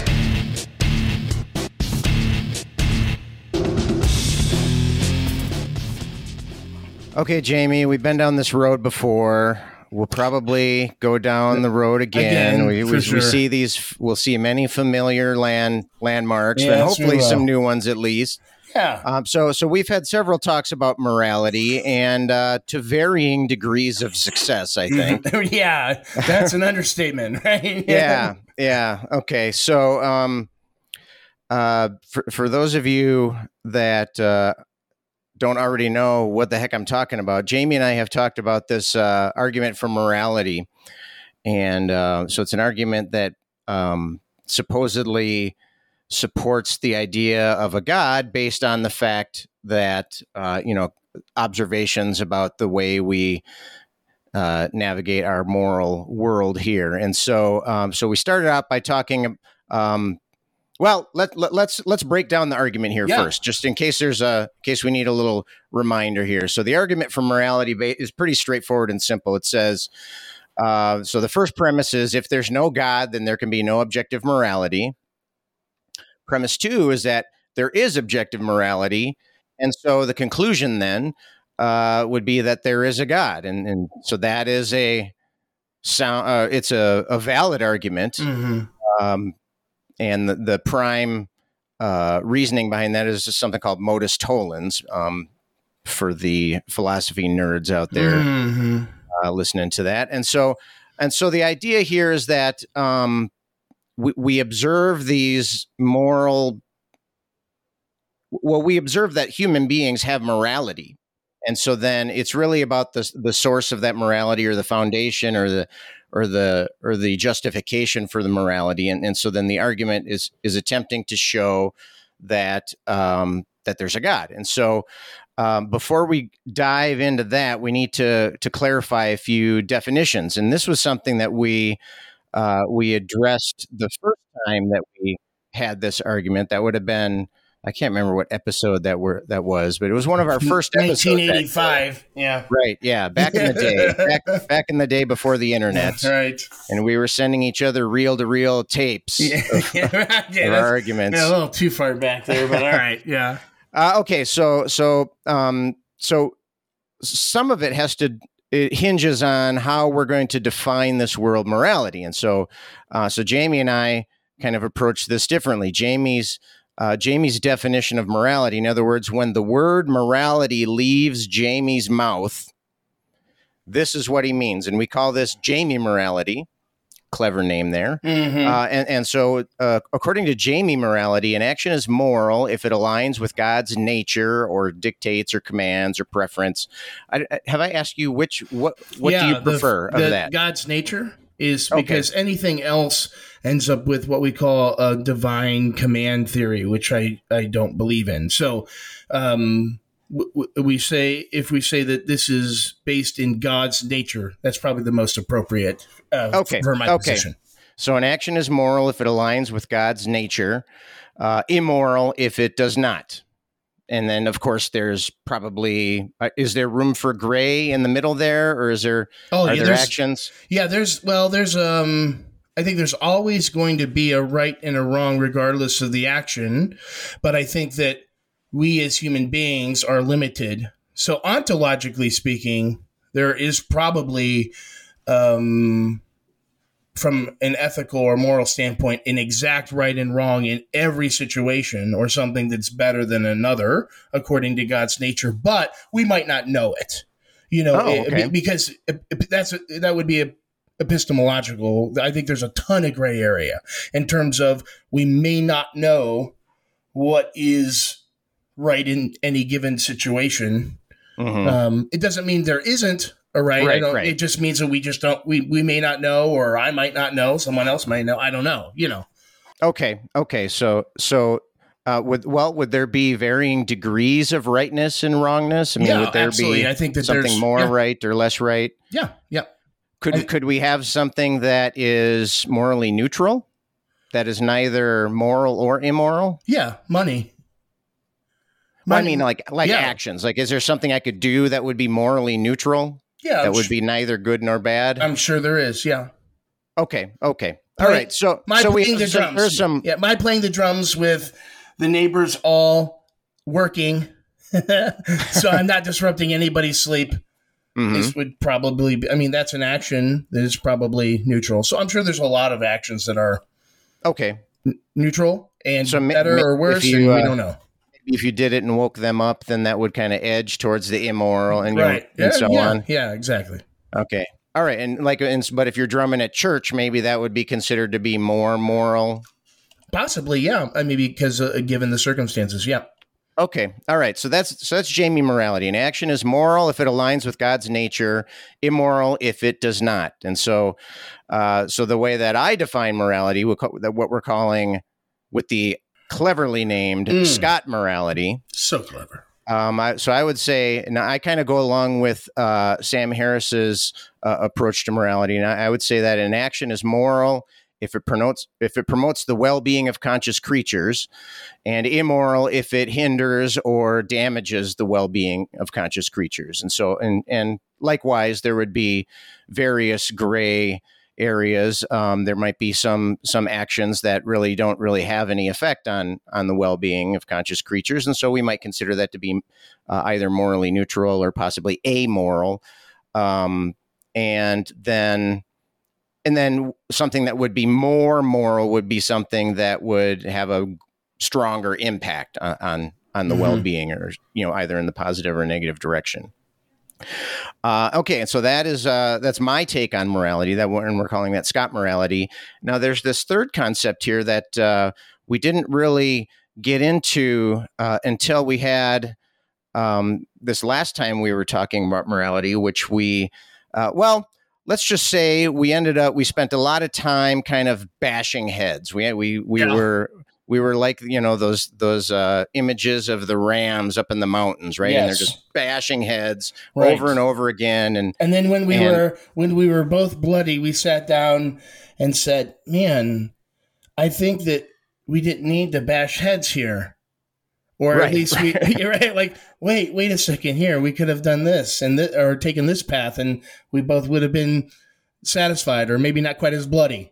Right, right. And so it was it was only after that uh that head bashing session that we kind of yeah, like you said, we kind of realized that we well we we're kind of talking past each other and and and so uh I do think that sometimes you know you kind of have to go through that. I mean, here we are, we're two individuals, we have very different even though practically I think much of what we believe is is the same as far as uh, how you know how it ev- eventually pans out in our lives. Mm-hmm. Um, but our our motivations or our, our rationalizations or our justifications were, are drastically different here. Mm-hmm. And so, um, so after after that, uh, the uh, head bashing session, we kind of sat down and, and we chatted a little bit, and we decided, well, let's uh, let's kind of let's redo this part, and then we'll uh, will in, incorporate our newly gained uh, insights. Yeah, ins- yeah, excellent. That's exactly the word I was looking for. Our newly gained insights uh, with each other and with ourselves too. Mhm. So,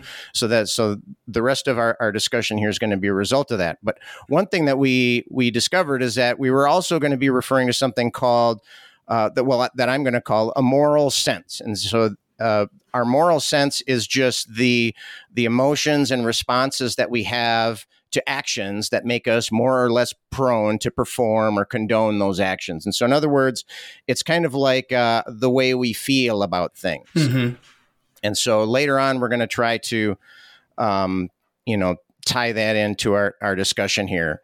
Uh, our, the first time we, we were l- talking about this morality argument, though, we were we were focusing on the idea of objectivity. You know, what what is objectivity? And, and Jamie, I know you have a take on this, and I, I will give you a chance to to uh, to talk about it in a second here. But um, uh, after the at the end of that last discussion, um, Jamie agreed that we can have an objective standard that uh, that we can use for morality, and that it's that is aside from uh, you know that is separate from from the existence of any God. And and uh, in the end, Jamie would not agree that that's moral, um, but um, you know it it is possible to have a standard that we call moral that's not a God standard.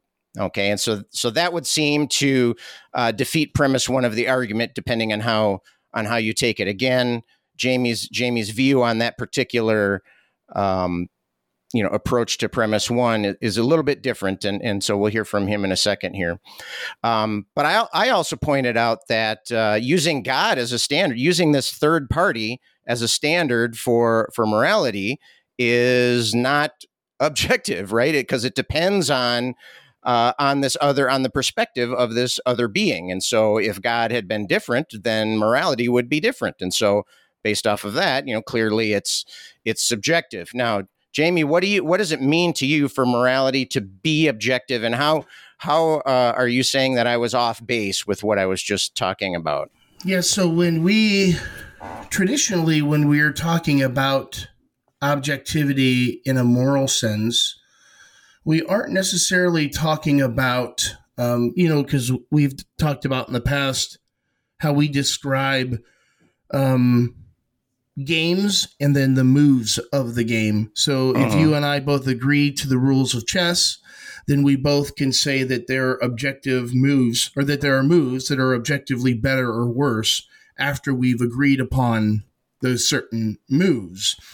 And traditionally, when at least from from reading the literature, it seems that we're not talking about objectivity within the moves after we've agreed upon the rules of the game, but rather we're talking about objectivity or the grounding of the game itself or or agreeing on those rules. So um, I don't think anybody is denying there can be objectivity if we agree on the rules, but I think ultimately that's what we're talking about when we want to know if if there can be the, this objective standard outside of humanity.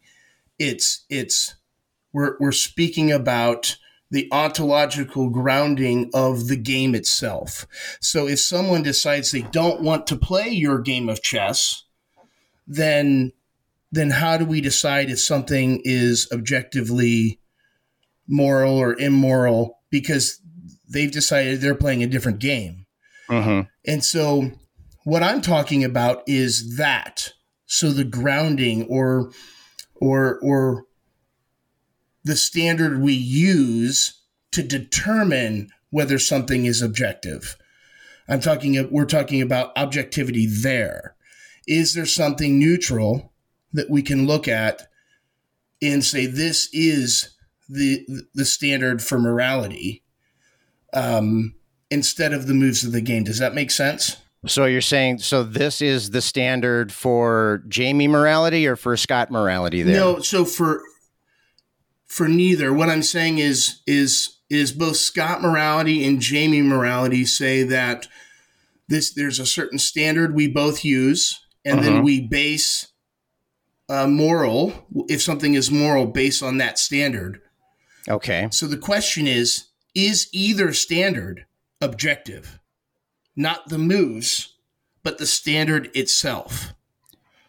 So wait, so say that again. So is So the the- standard Yeah, so so it's not as much is the are you saying is the selection of the standard objective? Yeah, so the the the the, the like the standard itself. So y- y- you're saying Scott morality, I'm saying uh, Jamie morality. The question is that standard that you use or that standard that I use are Mhm. either one of those objective, and and so I'm not re- referring to if I agree with Scott morality then you can have objective moves. I'm talking about we have two differing opinions now on on um and like you said earlier, most you and I practically speaking, our morality would line up perfectly for the most part Mm-hmm. um, in practice. But the question is, if if, if Adolf Hitler decides uh, he he doesn't he doesn't care about the flourishing of human beings, Right. um, who's right? Are are we right or is he right? It, it- you know, would you and I both say, well, we don't care if you don't care about the flourishing of human beings. What you did was wrong. And so, what we would need is something to determine who's right at that point. Because Hitler So- decided he didn't want to play. He did. He doesn't care about human flourishing. He doesn't care right. about your standard. And so there needs to be something that, that we can either look to or, or some way of pronouncing his his uh, you know c- either condone someone for doing something bad or reward someone for doing something right. So are you saying that there there needs to be a reason for us to choose one of the standards over the other? Yeah, is one is is is specifically speaking is well-being that standard objective. Not the moves within well-being, but the standard itself. That's what we're referring to when we talk about objective morality. Right. So Oh, oh, so the you mean- standard wait, I, I, I'm still not I'm I, I'm still not getting the the subtlety that you're implying here. So are you saying because because well-being as a standard is is objective? Um, you know, if you chop off your finger, there's no argument that you've just damaged, you've harmed yourself, that you've decreased your well-being. right, sure. Un- unless, of course, it was like gangrenous or you know, there's there's Right, exceptions, right, of course. Yeah. And, and so so No, but the question and is so why that's- but the question is why well-being? right right Why- okay Is, is yeah, because Hitler could say, "Well, I give two rats about well-being. hmm I don't care about well-being." right. So, he- So okay, so then what? So you're saying that there's some sort of way of determining which of the standards is mo- is is I don't, I don't know more corrector or or I'm not what so what so you you said that we're not talking about Jamie morality and we're not talking about Scott morality. So there so what do you mean by morality then? What so Yeah. define so give us this third definition of well, of it's morality. it's it's not necessarily a, a new definition of morality. It is rather um, you're saying that this standard of well-being, right? So so so you you've decided, and, and others decided, whatever our culture has decided, well-being is this is some is this objective standard, but um, only for people who decide, yeah, we're going to use well-being as our standard. Um, but I, I'm talking about people who don't care about well-being, and they're not using that as the standard. Um, why is that standard well-being? Why is why is that um, is that objective? It, that is ultimately what we've been asking. Is not necessarily once you've agreed upon that standard, but is that standard itself objective? So is this so are so you're saying that the word morality has some kind of absolute meaning a, a uh, separate from humanity or yeah, I think. Well, I think I would say separate from well-being because I don't attach what is moral based upon whether or not that there's this because you're you would consider yourself a moral realist, right? That there are these things independent. No, I'm not. of- I'm not. A, I'm not a moral realist. No. So your standard of well, all I'm trying to say it's going to be I don't know it's going to be hard to get past this point. I'm, I'm trying to f- figure out if there's another way of me, for me uh, another way for me to explain this or how to Uh-huh. explain it because you've agreed that you have a subjective standard No. No. The standard. which- The stand. Well, we we I no What the I've agreed agreed upon the agreed upon well okay how would you say it then what would you? I would say that we we we. I mean, I think I think you would agree with this too. That the way we define words is subjective. I mean, you know, people make up the words, right and and so yeah Uh, so so uh, tying the word moral to a particular concept is is always going to be a subjective step in the process. And so if when if I tie the word to Scott morality, if I tie it to this idea of promoting or hindering the well-being of conscious creatures, then that that's my subjective selection of what I mean when I say moral. right But the but the standard itself is objective, whether or not something is helpful or harmful to something. So what did you call? What would you call that then? Um, again, you, I think you just said it. What would you call that selection of well-being? What is that? When you say you know the culture or or the evolutionary process or whatever, this Uh-huh. selection of well-being. What So- would you so that would- that? What would you that call would be it? a that would be a, su- a subjective process, and so it would is- be based off of what it means to me to say that word. Okay, so that is what we claim isn't objective. And we would I would put both um the well con- well-being of conscious creatures, right? And Mhm. so that is your selection. Okay. I, I call that your standard. That in my mind, when when you say the conscious, Okay. the well-being, I, I think of okay, that's your standard. And Okay. then when I say God's nature, that's my standard. So that's the word I attach to them. Um, you you, Right, you right. call it a So- selection. You call it a selection. Okay, so that's the selection of well-being is not objective. You argue that the selection of God is not objective, and I think right. that- well, that much is obvious that you know both this both of us selecting how we use a word is going to be subjective. You know, the Yeah. way so, somebody somebody saying a word and meaning a concept is going to be subjective. It's going to be dependent on what they mean by the word, and so that that step in the process is always going to. It's just the nature of language. You know, we're using we're using these noises coming out of our mouths or squiggles on a paper or taps on a keyboard. Uh, we're using those combinations of symbols to represent some concept, and and so the connection of the of the word or the the squiggles or whatever the connect the connection of that word to the concept that's always going to be subjective by definition, right? So that's is what it means. What it means. is there anything that is objective then?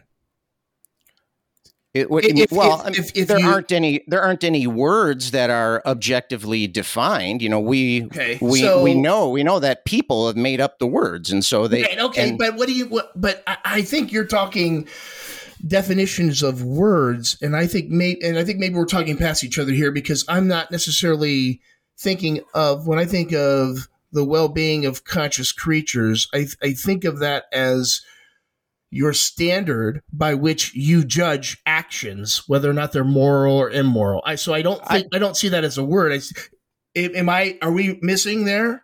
let, let me try another let me try another approach to this okay so let's say we have uh, two rulers okay one Mhm. of the rulers is in inches and the other one is in centimeters Mhm. okay and so um and so i might walk so let's say you and i wanted to measure um, you know the length of a pencil or something like that and so i walk up and i'll grab one of the one of the rulers and i'll measure it and i'll say oh it's uh, seven Okay. And then you'll pick up one of the rulers and you'll say, um, no, it's actually 26 or, or whatever it would turn out. So, and, and it just so happened that I, ch- that I picked up the ruler with inches on it and I made my measurement there Mhm. and you picked up the ruler with centimeters on it and you made your measurement there. And so the the act of selecting a ruler was the subjective portion of it. That's that's where we're connecting our concept of of length or whatever Mhm. to and so and the standard would be the ruler itself. And so I'm apply I, I take my ruler and I lay it next to the pencil to make my judgment. Mm-hmm. And and so uh, so I can see that it li- that it, the way it lines up, and you know the way we use a, a ruler to make a measurement, we see where it lines up, and so the so the so, so when I selected one ruler over the other one, that was the subjective part, Mm-hmm. and then when I laid the ruler next to the object, and we could see you know how long it was, that would be the objective application of of the Mhm. standard, and so then when you go up so you make your selection you choose the other ruler Mhm. and you lay it down and so and you know you'd get a different answer because you're applying your standard is the centimeter But and my you would al- standard is no, the I see that. No, that makes sense. But I think with that analogy, something that we're missing is because uh, with that analogy, we would both be right. We're just using different standards.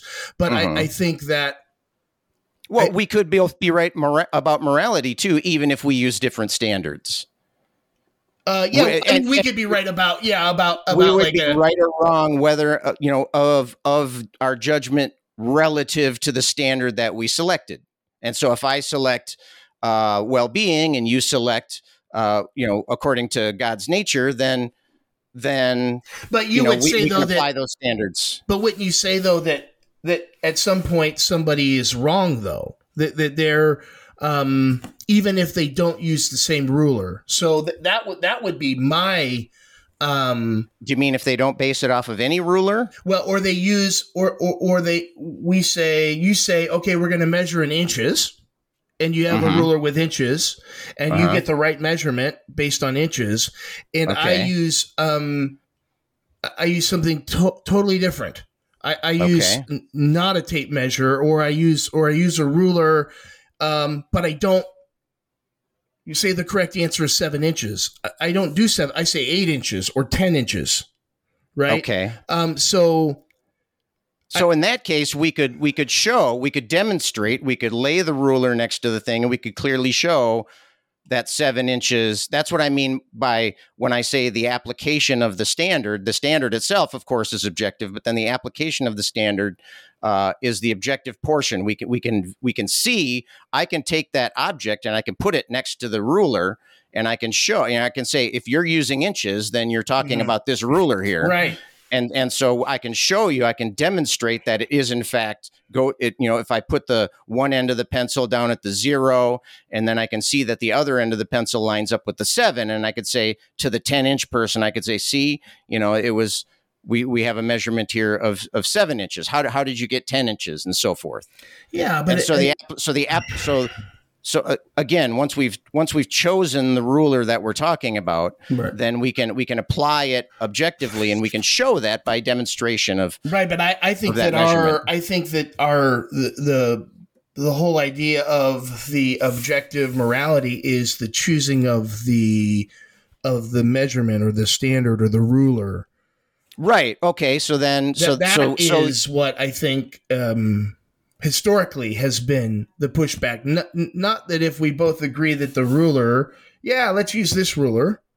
Uh, and then, oh, you know, I say this and you say that, and you're like, well, no, it's right here. I got the ruler laying down, and here's the line, and here's the inches, and here's the, and it's this. Um, Mhm. I'm not talking about that. I'm talking about the person who decides they're not going to use the ruler. Someone who okay that you know so if we use the ruler as you know well-being and there's another ruler over here or something that's god's nature. So it's the ruler itself so that needs to be the objective part because obviously if we're measuring in inches and you have a ruler that doesn't measure in inches Mhm. then then you're then it's going to be off right? And and so if i had a if we were measuring in it and i think our in i don't know maybe this works. I'm thinking on the fly. I don't know if this is going to work or not. But i was thinking maybe that our moral intuitions would be or what you called the um what'd you call it? The moral sense. That Mhm. would almost be the um the uh, us looking at the ruler and saying oh it's right here. See it's seven. Um but the question gets kicked back then are we using the right measurement? And and i would say that if you and like i said we've both talked about the idea Wait, that there's so so we're so we're using two different rulers, but we're both calling it inches. yes or or we're using yes we're using two different rulers we're both calling it inches one clearly isn't um or i wouldn't say one clearly isn't one someone says you're not using the right measuring tape there and Mhm. the moral intuitions are the actual like but we can show you right here just like you're talking about demonstrating you know we can Mhm. demonstrate it by just showing and i think that the moral sense or the moral intuitions would be that demonstration at least based on a few things like i said there's a lot of gray and i Mhm. know our moral intuitions can be wrong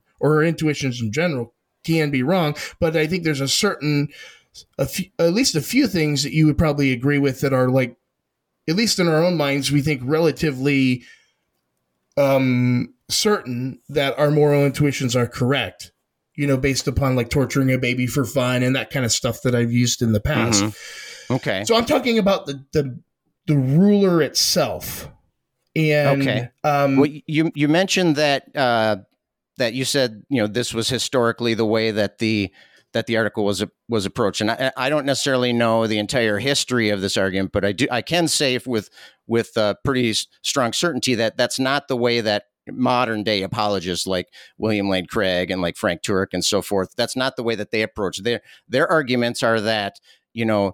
Uh, if Hitler chooses some other standard, then that can't be objective. You know, the only way to the only way to have the objective standard is to is to choose based on God. So it's it's not they're not saying that um, they're they're saying that choosing something other than God is is not an objective choice, and and I would agree with that much. But certainly choosing God as your standard also is clearly not an objective decision that's being made. You know, you you are you are subjectively uh, assigning uh, what you mean by morality to match what what that is. And and I know we disagree on the the minutia on how it was traditionally presented Right, and how yeah. it's not. And Right. and I think that was part of that was part of our our our, headbutting. headbutting. right, And, um, bloody and- ram headbutting and, and session. but but to be honest, I, I don't know. I I I don't know if that really, you know, how other people present the argument. I don't know if that's necessarily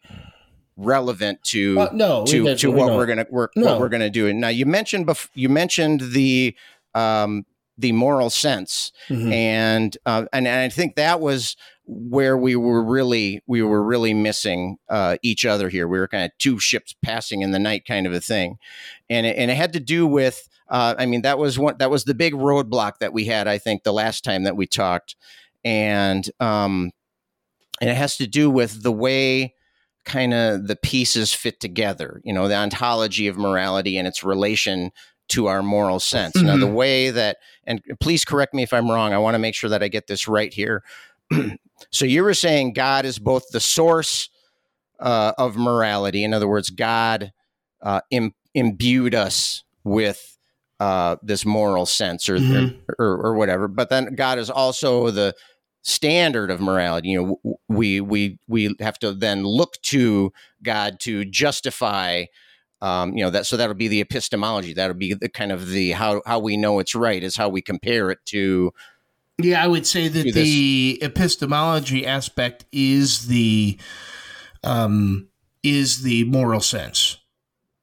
Or Okay. the or the um um oh why am I having a brain fart? You gotta cut this out. Um yeah we can Moral intuition, moral intuition. Yeah. So uh, the epistemology is the kind of the moral intuition. That's that's how we know certain things are because you know obviously you don't have the if somebody doesn't have the bible they've never even heard of god they can i think they can still process or or they would still have uh, an intuit a moral intuition that certain things are right or wrong just based on how they feel and Mhm. so i think that and I'm not not saying that's right with everything, but I think there are a few, at least a few things that are relatively certain that that that that we have this um, innate kind of sense that it's right or wrong. So there's So that intuition that is that's our way of knowing or our epistemological way of knowing that certain things are right or wrong and that God Mhm. is ultimately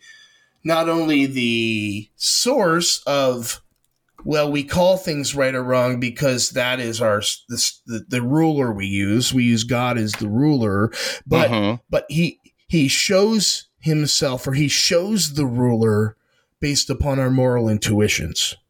Does that make sense Uh, yeah, but well, by moral intuitions, you're, you're meaning what we're calling the moral sense, right? Yes, you know, it's just the, the way that we feel and react to certain to certain yes things. yes Okay, and so, um, yeah so the ontology would be god as the ruler okay so um if i want to know if somebody kicked a 659 euro or 59 yard field goal to win the game mhm. Cleveland Browns did. Woo! One and zero, baby.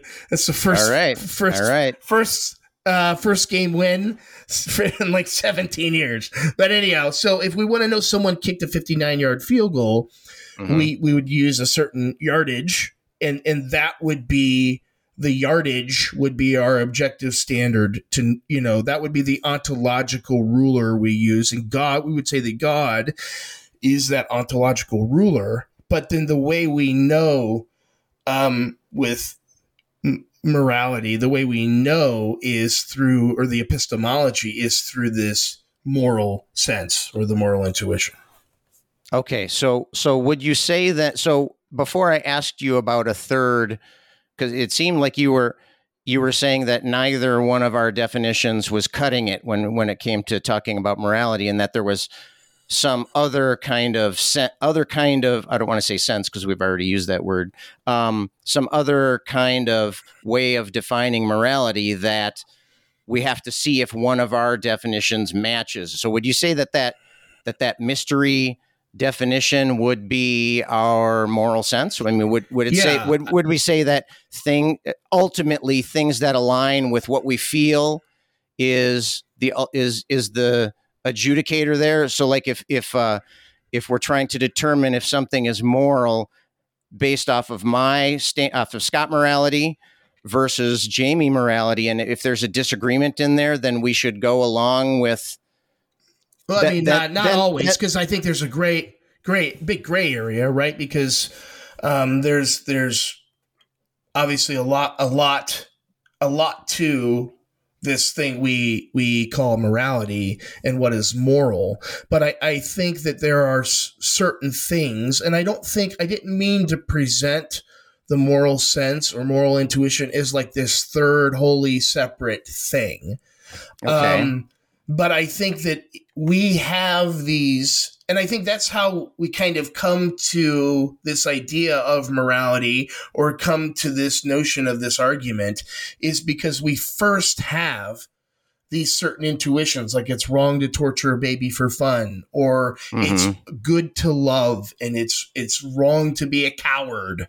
And and and so we have kind of these certain things that stick out to us as being morally good or right or or bad or wrong and it's those intuitions then that need explaining right so that that's the Okay. epistemology and so now we have to say okay well what best explains this this feeling i get that no matter what Scott thinks, or no matter what my wife thinks, or no matter what anybody else thinks, man, Mhm. it's still going to be wrong to discriminate against somebody, or it's still going to be, or it's a good thing to love someone, or it's uh, it would be good or moral to sacrifice yourself for the sake of someone else. Um, and so that so, are, so are you saying that God gives us this morality via this our moral sense? Are you saying that is the the tool, the other other than revelation and you know passing you know the Ten Commandments Right, coming right, right, down from the Mount whatever Mount what was it Mount Sinai, or Mhm. okay. Um, so so God kind of speaks to us through this moral sense to give us suggestions about what's right and what's wrong, kind of a thing. Yeah, yeah. Actually, there's um, a lot of Bible verses pertaining to this, but it, it in I should know where this is at, but in I think it's in Ephesians, the Apostle Paul talks about how uh, the Gentile, mm-hmm. the non-Jew, um, they didn't have the law, meaning that they didn't have these 600 or 300 laws or whatever that the Jews mm-hmm. had laid out. He goes on to say, though, yet they still know right from wrong because God has revealed it to them. He has written it on their okay. hearts. And so it's this idea that that everyone with with correct mental faculties are born with this um, innate sense of right and wrong. Not that we couldn't be wrong uh, on that or on that intuition, but for the mm-hmm. most part, with our correct faculties, there are at least a few big okay. things that that that God has given us. And see, that's one of the things that it, it's a slight rabbit trail, but not too far. That that that pe- God says that people are without excuse when they say, you know, when they when they get when they get to heaven, if if I'm right, and they get to heaven and and they, they can't say, God, you never mm-hmm. told me. Well, God will say, You're wrong. I gave you creation. You could look around and you could see what I've created, and I've given you hmm. conscience. Mm. I've given you this moral intuition, and you know um, right from wrong. You know when you fall short of this moral standard okay. that I've given you. So that's that's what we would say that people are without excuse, even if they don't have special so, revelation. So what you're saying is that God also like makes fallacious arguments, apparently, right? So God is also a horrible apologist. Why? What, what's right? What's wrong we'll, we'll get to it. We'll get to it. We'll get to it. okay. Okay. Okay. Yeah. So so so that's that was kind of your perspective, and mine was mine was a slightly different mm-hmm. take on it. So I was I was suggesting that uh, you know that our moral so so it kind of boils down to how do we explain the existence of this moral sense, and so the way you were approaching it, it was like kind of a linear. Uh, kind of a linear. We have God, and then He uses the moral sense to give us the you know so that we to help us to choose our our standard for for making the judgment and right. so forth. And and and this was yes. one of our big confusing points that we were uh, that we were butting our, our bloody heads uh, against each other on. And and so that so from my perspective, it's not it doesn't come from it. I mean, it, it doesn't all start from the idea of well being. We have you know there is well-being therefore we have these feelings and and that leads us to our mm-hmm. our more our morality our the way we're defining morality and the way we're justifying our our actions as being either moral or immoral um, so uh, from from my perspective our moral sense uh, is likely to have arisen in fact we might even say inevitably via our evolution by natural selection due to the the reproductive advantage that that uh, you know if, if your well-being is boosted then your then your your ability to reproduce successfully and to raise your children to reproductive age and so on if if your well-being is increased then your ability to do that goes goes up and so it would seem to mm-hmm. be uh, almost like i said almost inevitable that that kind of thing would happen so so our moral sense i'm saying uh, arises out of our um, out of just the the raw facts that some things are helpful to us and some things are harmful to us. Now we can then recognize those facts of reality that they can be detrimental and that they can be helpful to us, and so then uh, we can also in parallel, not in series. So it's a difference between series. I don't know if you, if you know much about electronics or anything like that, but we have a, a series, a circuit that's in a series and a circuit that's in parallel. Okay. Mm-hmm. Circuits that are in series are like the old Christmas tree lights. And that's if, mm-hmm. if one light goes out, the whole thing goes, goes out, right? Go. Okay. and so they yeah. finally wised up, and now and then they they made them all in parallel. And so what that means is that each each one is each bulb is kind of at its own circuit. But what that's so what I'm saying here is that um, what I was using as the source was this idea, these these facts of reality that some things are harmful to us and some things that are are helpful to us. And so our our what we're calling our moral sense evolved out of that because simply because uh, those creatures, those uh, animals or those beings or whatever you want to call them, uh, those ancestors of ours that uh, instinctual because because in in a reproduction in a population there's going to be some natural variation and there's going to be some people that are taller mm-hmm. some people that are shorter some people that are wider some people that are narrower some people that instinctually value well-being and some people that instinctually don't value well-being or might even value mm-hmm. harm and so uh, and mm-hmm. so so those populations that value that that happen to be uh, valuing well being more will have a tendency to reproduce more. And so then the next generation, uh, the population will be more likely to value well being. And so we repeat that, repeat that, repeat that, repeat that. And so eventually we end up with a population that has these instinctive feelings to value well being.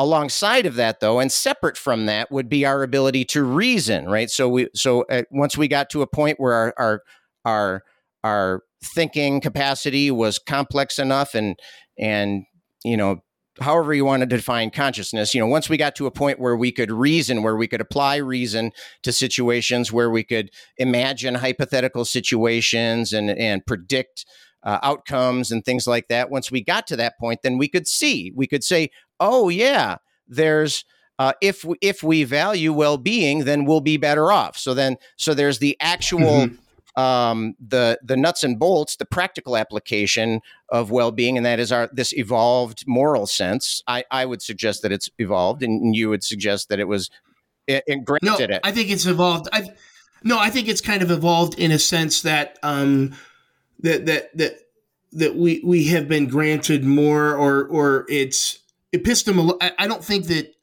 morality has changed. Like right and wrong, I don't think has changed or uh-huh. evolved, but I think our knowledge of it has has increased. If that sure, makes sense, sure. where we have gained gained greater mm-hmm. insights. So I I still think that you know it was always wrong to have slaves, um, but I think it it I would say that there is some, I, I, wouldn't necessarily call it an evolutionary process, but I still think there is a process that we have gone through as humans in this revelation process. So I don't necessarily disagree with you well, in, in well, like, I don't think that God, I don't think that God gave us all these things and we all knew about it all at once, uh, all the time if that makes sense. So well, you, you did that, say that God we, wrote on our hearts, and so that's that's what I'm talking right. about. I'm talking about no. that type of okay, thing. Yeah, no, and okay. gotcha. and I gotcha. I got to point out that we don't want to go down we For don't want to go down the slavery route here. That'll be that'll totally derail us.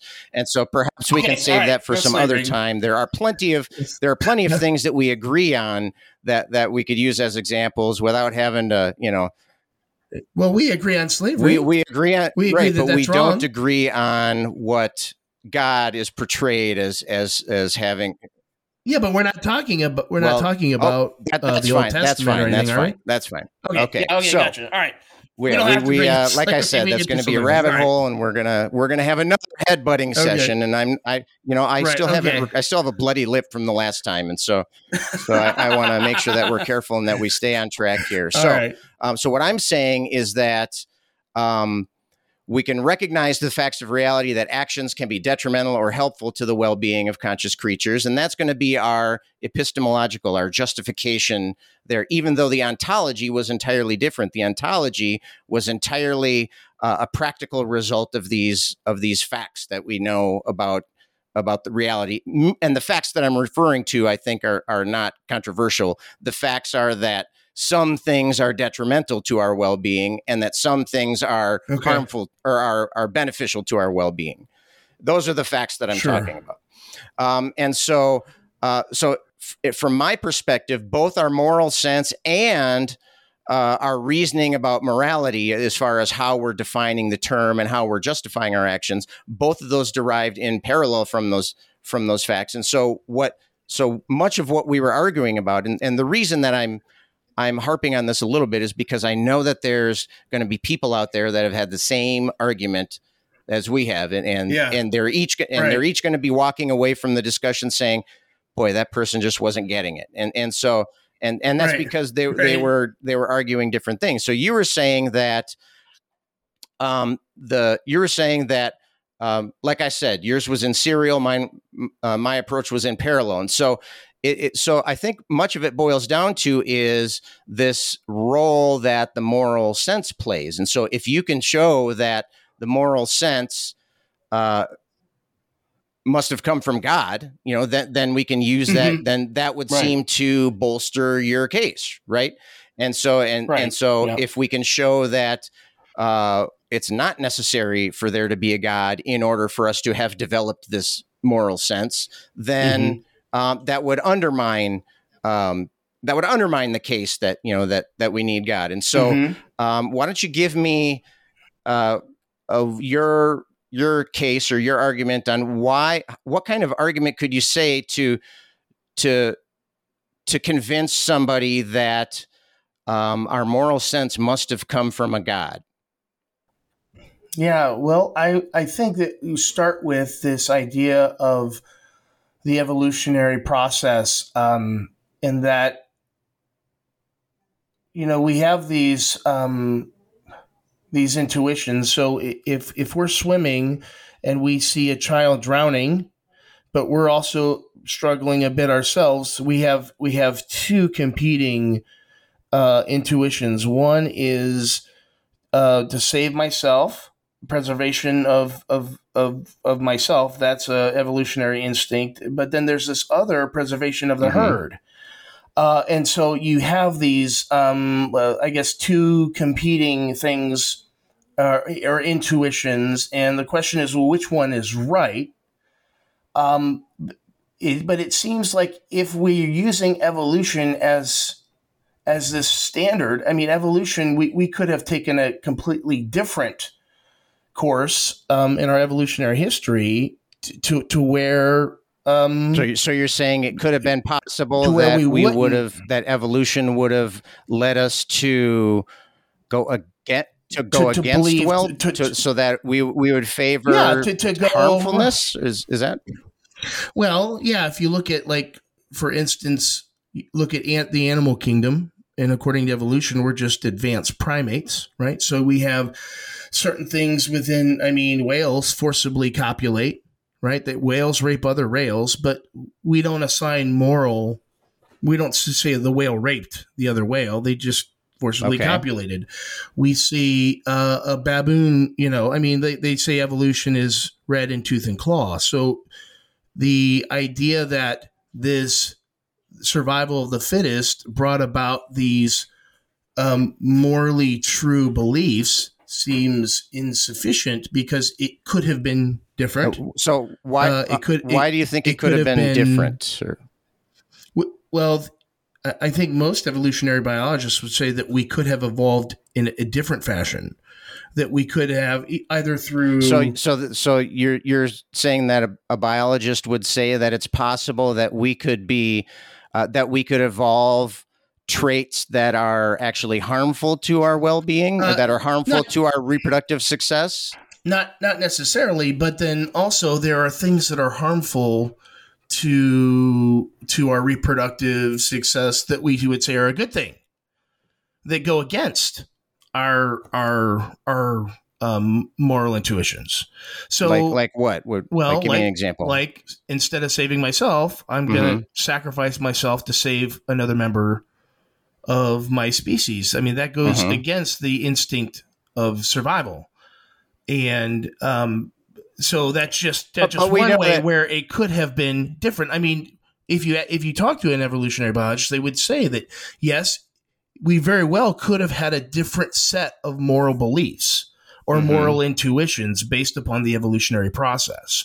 And so, I mean, for instance, promoting my DNA, and Mhm. and it could be the fact that that is the not maybe not the well being of individual conscious creatures, but the well being of society as a whole to propagate my DNA. If that is, if I have the best DNA and there's other people out there that don't have great DNA, then then that would be um, most beneficial. I mean, we see it in the animal kingdom all the time. So, so let's, for the sake of argument, uh, let's assume that we we can show that evolution is false. Okay. What what I what I want to know is, and and this is what I was asking for before is what is your argument that this moral sense came from a god. And so for for the for the sake of of this portion of the argument, Mhm. let's assume that we know evolution is not in the picture. Okay. And so, Right. so Uh, I, I, well, I think you'd agree that showing that evolution is false is not something that would impact an argument that something else then is going to have to be true. Correct. Unless, unless we can show that that's a dichotomy, which right, right. clearly is not the case here. Sure. So then, so, so what is your So- argument then that, that our moral sense must have come from a God? So I think part of, I think, and maybe this is why we're two ships passing in the night as well. Part of my argument for that was showing how evolution may be insufficient at explaining those moral intuitions, if that makes okay. sense. So, so, like I said, let's, Right, let's okay. assume that that's the case. Okay, but that that was that is one of my arguments, right? That is one of my arguments that it came from something outside of humanity. The, the fact that the evolutionary process doesn't, right? And and that's what that's the tool that you have as a naturalist is evolution. That's by how you explain it. Right, right. But I'm I'm look I'm I'm looking for an argument that does that doesn't refer to evolution. Okay, but that do you see how that can be Un- Unless used, you're though? making an argument from incredulity. You know, I can't think of anything else. Now that we don't have evolution, I don't have an explanation, so it must be this random collection of words. I don't think is that what you're saying? No, but I'm I'm saying that that your explanation. So so if we have two explanations at, at the Mhm. moment, evolution and God, and Right. we're able and we're able to show that evolution doesn't suffice, then Mhm. until we can come up with another alternative that is uh, successful, then we'd have to go with the other option. That was so elimination. So of- it is an argument from incredulity. I No, can't. I can't think of anything No, since since, ev- since I don't have evolution. We can't think of anything better for the time being. So we'll go with what we got here. That that's only part of it but that's not how i would say it i would say it is eliminating of competing ideas have you've never done that before Sure, sure, yeah. But, okay but of so course, that's in order not incredulity that's not incredulity just but in order for that to be an effective argument, you need to Mhm. you need to show that these are the only options, right? Uh, if if, okay. if uh, let let me ask you this. Let me well, ask you this. well, let's say on. let's say some police came across a dead body, okay, Mhm. and there's a knife in it, and they turn to me and they say, "Scott, did you kill this person?" And I say. Uh, no, I was in class. I was, I was, uh, I was teaching. Here's a video of me there, and so I have my alibi. And then they say, "Oh, it must have been Jamie then." Mhm. Now, do you think that would be a fair accusation? well i think that part of this is uh, it, it's like a no-win for me because you'll always have the out of well it could be something else that we don't know about Well, we both would have that option. Okay, but so so I'm saying that that is just one argument. The other argument I would make. So so one of my arguments is trying to eliminate competing views, Mhm. other alternatives. If you have another one, right, bring it. but, But my, then, but but then my, okay, my question looking was positive. So you're looking for a positive argument, not just a negation of competing ideas. Correct? Yeah, absolutely. Okay. Yep. But I want our audience to understand that um, that eliminating competing arguments can also be seen as a positive for the the alternative. So Only if we have a reasonable grasp of all the possibilities. So, okay, so that goes back we to can't that goes back to my what I the question that I asked you was right. if I can show that I was not the murderer, is it fair for the police to arrest you? If I was the only other possible suspect, I But- say that but- say that again. Say Right. that again.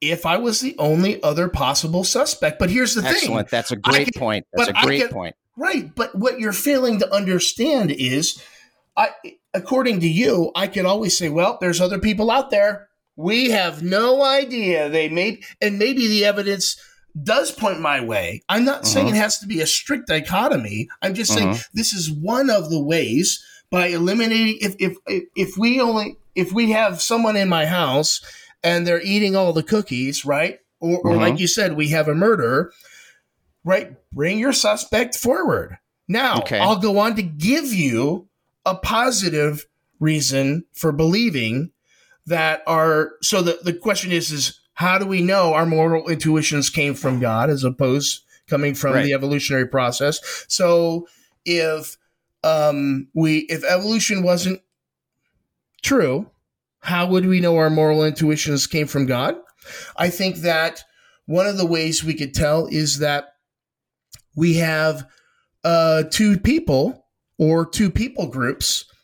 Um, and we, as say Americans in a democracy or a constitutional republic, want to condemn the Nazis for the Holocaust. But I Uh-huh. think that if we don't have um, a standard outside of human beings to which to look from, then what we're left with is Nazis uh, saying that they're right, and uh, the, the the Western culture say no, you're wrong, you shouldn't do that. And so you're left with a stalemate because you don't have any standard by which to look from that's within humanity. It's almost like two kids in the schoolyard fighting over the ball or fighting whether or not the person was out of bounds in a sport. Um, Mhm. I wasn't out of bounds. Yes, you were. You were out of bounds. No, I wasn't. I was out of bounds. Without the teacher being there, someone outside of the students to say, no, no, no, Johnny was out of bounds, then all you have are two people arguing whether or not they're out of bounds. So if we Right. don't have a standard outside of humanity, then all we're left with is two subjective opinions. Well, both of our standards were outside of humanity. Um, no, uh, because Yeah. y- yours is um, the evolutionary. Pro- you don't think the evolutionary process is No, my, my standard was an action is moral if it promotes the well being of conscious creatures and immoral if it Right, hinders it- the well being of conscious creatures. So that was my standard. but it but it comes from human beings. No, no. Well, it, no, it doesn't. It comes from, like I said, it comes from the facts of reality that some things are are helpful and some things are harmful But that standard itself, to, con- to the well-being of conscious creatures. but well-being of conscious Well, creatures well, no, couldn't there's be, well- couldn't be if there weren't conscious creatures. sure, there could. If there are no conscious creatures, then the well-being of conscious creatures could not be a thing. Why not?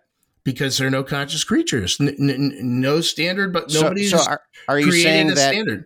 Are So you you're saying moral is, is there is there anything in the world? Is there anything in the world that would kill George Washington?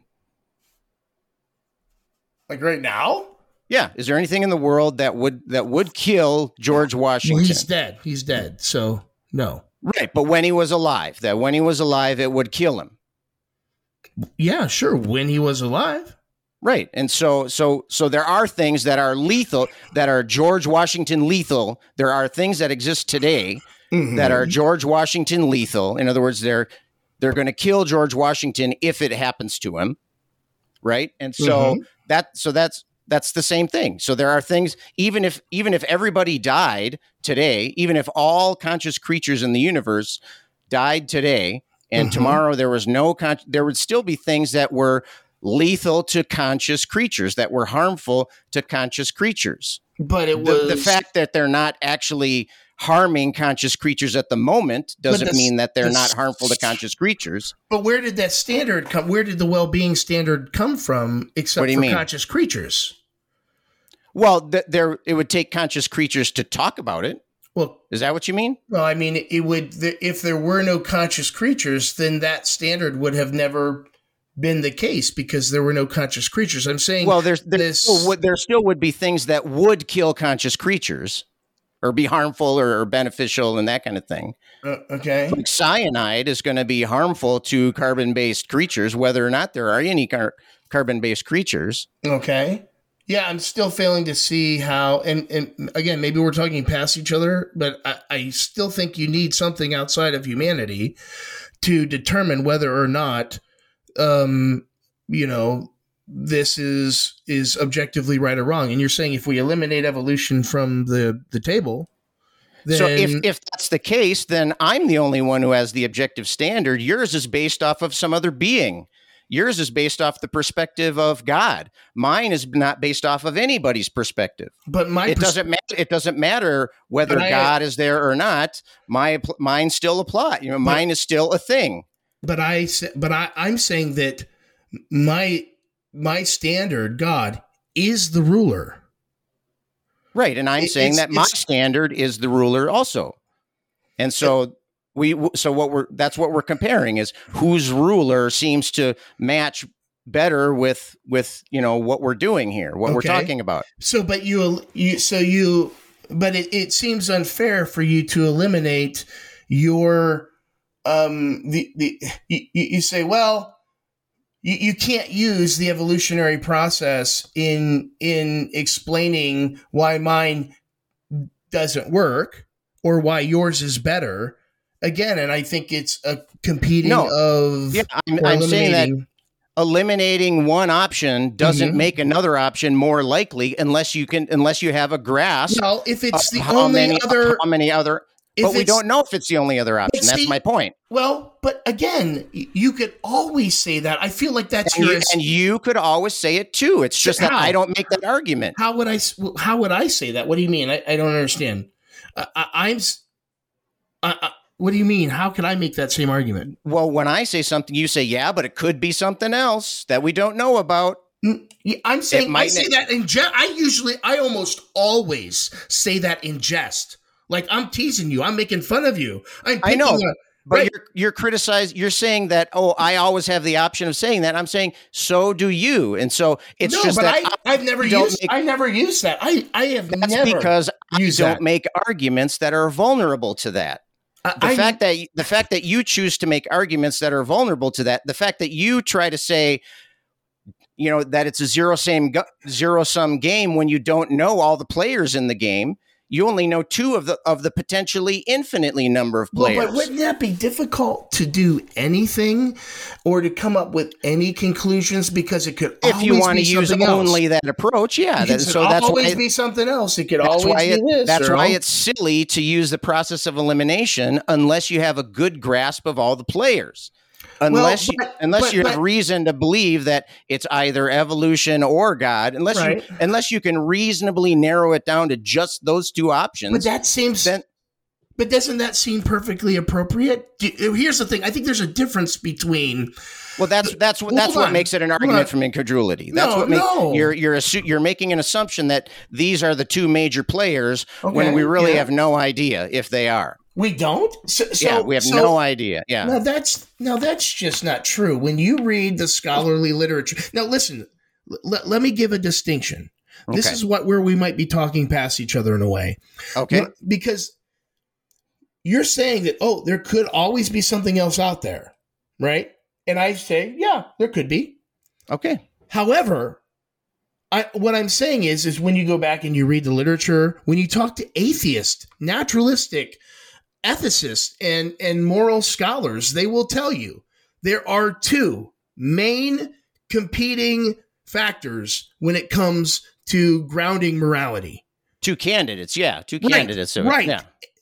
That's what they'll say. And so that's that's what I'm going off of. You could always say, well, there could be something else, but I think until Yeah. That's make, why No, it's wait. a bad idea to use that kind of argument. no, because you Be- can it- you because can if there, say if that there, with if there could be a, no, you can't say that with yes, anything. you can. Yes, you What- can. What if the what if the two options that I came up with were evolution or not evolution? It could be something else that we don't know about. Yep. Wait, Listen. so yes, hold on, hold on. I just said evolution or not evolution. And you Right. said could there's a third else. option. Could be something else that we can't think of. Really? Just because you can't think of it doesn't mean it can't be the case. So you're denying. And no, Basic logic never deny, yet again. never deny basic logic. What I'm you saying, just did. I said either A or not A, Right. and you said there was a third option. What's no, the third option? I'm not saying there's a third option. I think you said there could be a third option. Listen to me, Scott. I'm saying it's ridiculous to think there's a third option. But I, I'm saying that when we're when you and I want to talk about Hmm. these things, like like listen, we could cut all this out if you want. I'm just being straight up honest with you, right? Okay. It- do, are you looking for the truth? That may be a really stupid question, and Definitely. I hope, I hope you Definitely don't. I I hope yeah. you don't feel like we. It might be good to take a five minute timeout. I don't know. I, I don't want you to feel like. But what I'm saying is, I think you and I both know there are only two competing, real competing factors here, And until someone can come up with some viable third option, I think we are justified in saying, okay, we have these two competing views. If you Mhm. have another candidate, bring it forward. Until then, we're going to stick with these two views and see which one is the best. That- Okay, and, and I'm saying that thing that you just described, that's the argument from incredulity. I know you don't think it is, Yeah, I don't but that's, because but, that, but that's my perspective. Okay, okay, that, that right. what you just said is the argument. For, I can't think of a third option, so we're I going would to have to. So it has to be one of these two. I would say that it would it it might be uh, incredulity because incredulity has a lot to do with too with just not accepting. I, well, I just I, I can't see it that way, right? A lot of a lot of times that's how it's defined as. I just I just can't see it in that way or see it in that sense, right? I Okay, so uh, I'm saying that that if it would be reasonable to only weigh these two options, or it would be unreasonable to only weigh two options if there was a conceivable third option. And I'm saying just because I, I don't know how, unless it's like you gave that direct contradiction.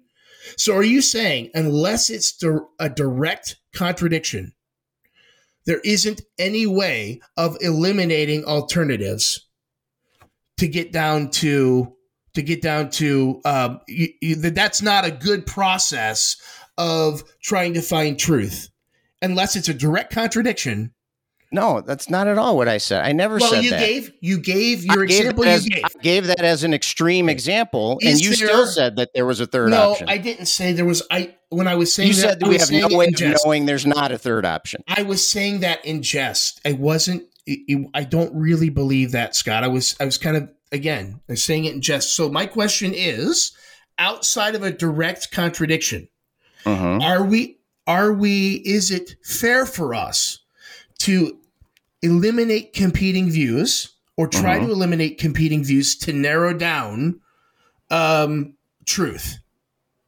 Is is that fair to do that? Well, when- it depends on the situation. Okay, okay, so if it's not a direct contradiction, can you give me an example of when it would be fair to eliminate competing views to narrow down to find truth? Sure, sure. Uh, Um, let's say, for example, that this this murder that we're talking about, that you and I are suspects for, uh, took place in, um, you know, maybe we were. Uh, you invited me to a lock-in or something at your church. You know, they still do those things, those lock-ins where. Oh, they, yeah. Okay, okay. So let's say, so we were locked in the church with eight other people. There was ten of us. Right. Mhm.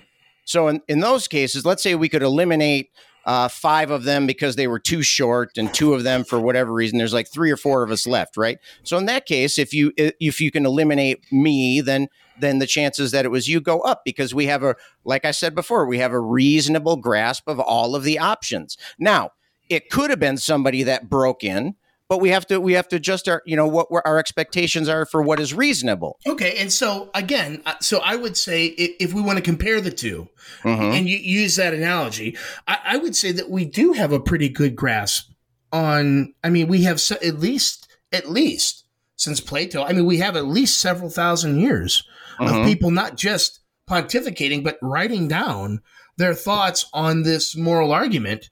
And so and so far, we have basically two competing views. So then, what is the justification that it has to be one of these two?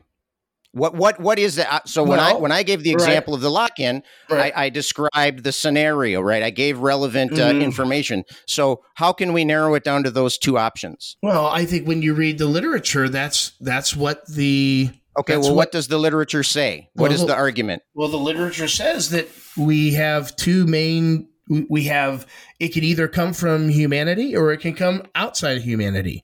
Those are so our moral sense that certain Mhm. things are right or wrong could either come from um, this evolutionary process of reason and herd herd morality, or it Mhm. can come from some somewhere outside of humanity. So it is almost a dichotomy in that way, is that we have those two um, those it's either Well, you from within was- that's your- humanity or from outside humanity. But that, that was your con- no. Well, we're not talking about from inside humanity and from outside humanity. There might be other things that are inside humanity, and there might be other things outside of humanity. Even though my standard is clearly outside of humanity, and your and you know your your standard is well, if we count, we wouldn't count God inside of humanity, but God is still a being with its own perspective, and so what's the you know so you you're basically repeating your conclusion saying well it has to be one of these two. What i'm asking is why does it have to be one of those two? Evolution or god? Why why why is it reasonable to narrow it down to those two? I think it's reasonable because we haven't we we haven't had we don't have a third option. We, we no no one in two thousand years. no that's the that the fact that we don't have a third option that's your conclusion what i'm asking is what what's the reasoning behind coming to Well, the I mean, conclusion that I- we don't have a third option Well, I'm not. I, we, we, I mean, we're not gonna. We don't have time to go through two thousand years worth of worth of a thought on. well then just give me the you know give me the the the summary then It, that, no, that's not my job to to to narrow down between evolution and God. You and I have already done that. That that's what God or not. That's what our podcast is. We are comparing worldviews. Does your Mhm. worldview give a better understanding of our moral intuitions, or does my worldview give us a better standard? Okay. There could be a third one somewhere. If they want to come on to our podcast, we'll call it the God or not, or whatever they want to call it too podcast. And then they Mhm. could throw their hat in the ring and we could decide of the two or of the three at that point, which one makes better sense of our moral intuitions. Okay, so um, let let's move on. I, Okay. I don't I don't feel the need to press that anymore. I I think uh, I think my point was made in spades there, of course, and I will acknowledge that you don't agree with me on that. No, Okay. Right. Right. Okay, so let's let's look at uh, Hey, can I point this out though? Yeah. That was a terrific pivot. Again, we could cut this if you want. what I- do you I- mean? I really think that was a terrific pivot. That was a I think that was the perfect time. Like, okay, we're we're we're not making any progress. Okay. Okay. This I think I just want you to know. I thought Well, we we do learn. really we good. do learn uh, over time. You know, we Right. we learn what's going to work and what's not going to work. right, Right. we evolve and we get smarter. Right. yeah. Okay. So I just let's wanted let's. you to know that I thought that was really good because I all right. I, I, I the appreciate that. I appreciate you recognizing that. I, I thank you, Jamie, for doing that. Um, okay, so let's look at something that our that our viewpoints disagree on. Yeah. Okay, so uh, the idea of, for example, like same-sex marriage. Mhm. Okay, and so homosexuality. From the Christian perspective, is an abomination, and and I'm I'm not talking about the distinction between homosexual feelings and homosexual acts. okay? Yep. and then so so but homosexuality is viewed as an abomination and, and et cetera et cetera from the christian perspective would you agree with that or are you gonna or are you pushing back on that No, um, well, again, there. I think you brought up the distinction, the the the Christian what has been. so let's so let's say homosexual acts then we're talking about right, two yep, men having sex right. It, it's Okay. yeah, it's yeah for Christians.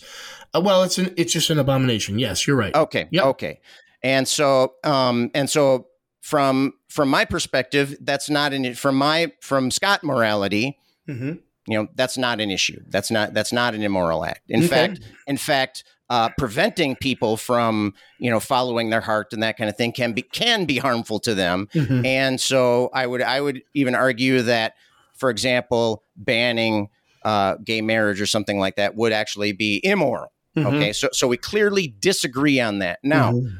if so how does our natural instincts how does our moral sense apply to that because we don't have an, any natural moral sense against homosexuality you know re- research after research after research shows that that is you know our uh, our negative reactions to something like you know if somebody's like watching two men kissing or something like that and if the, if there's like a some kind of repulsive uh, Mhm. you know negative negative reaction we know that those things are actually not inborn and that not written on our hearts quote unquote but in fact learned it's- behavior You They're think learn- it's, it's learned behavior So you think that's that's would be natural? A homosexual act is considered like natural within the evolutionary process? No, I'm. We're talking about morality here. We're talking about morality here, and so and so I'm saying, according Right. to Scott morality, it's okay. which is the evolutionary process. According, no, Scott Morality says, and I'll say it again: an action is moral if it promotes the well-being of conscious creatures,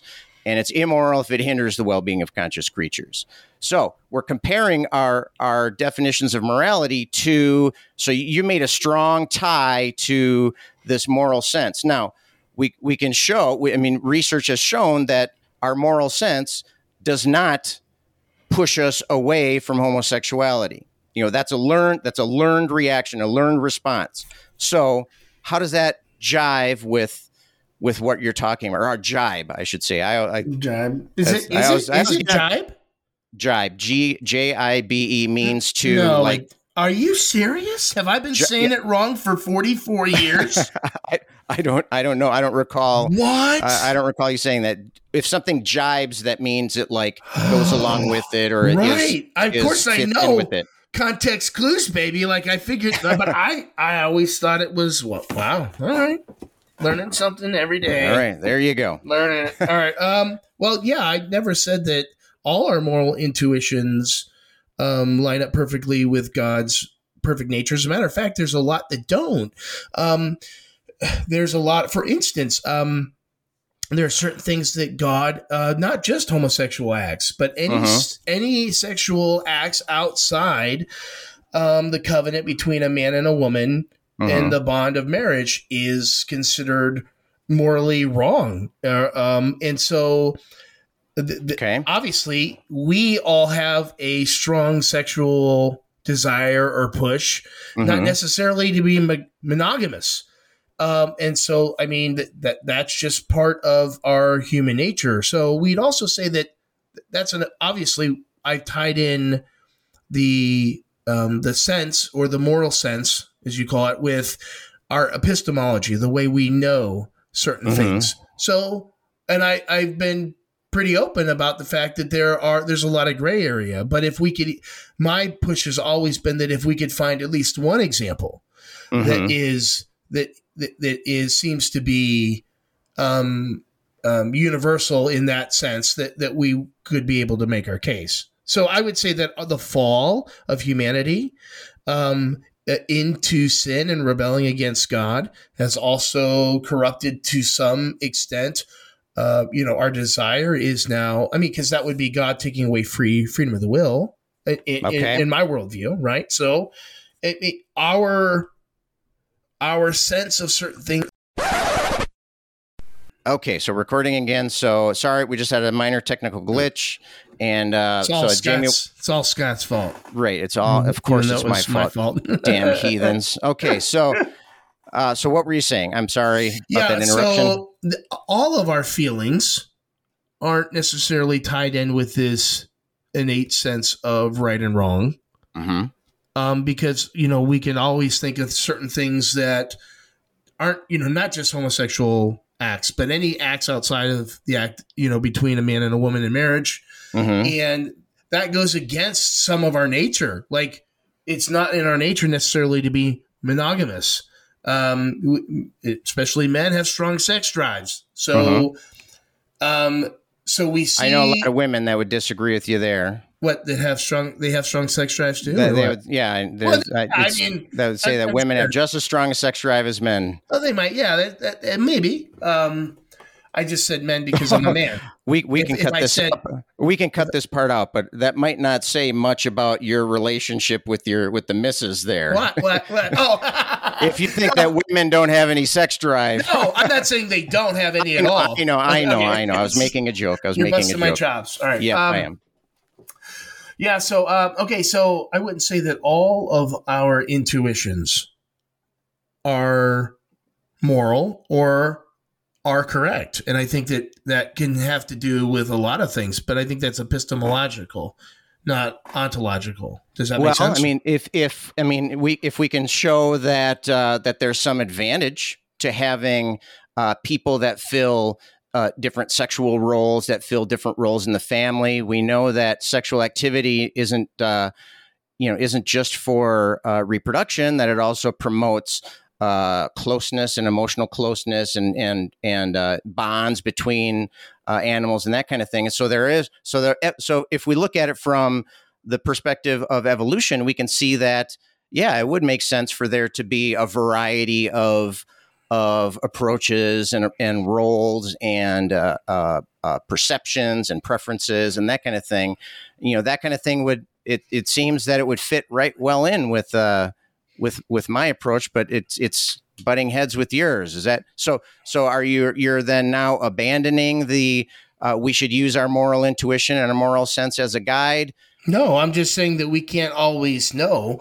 Well, how, do we, how, do we, tell? How do we tell when we should follow our? Well, I think there's a few things, things, and when we shouldn't. I think there's a few things that we, both you and I probably could agree on, right? And I and I've always said that if we could find just one, I think mm-hmm. that helps my case. And so I think that you and I would both agree that uh, there is this universal sense that it's wrong to torture a baby for fun.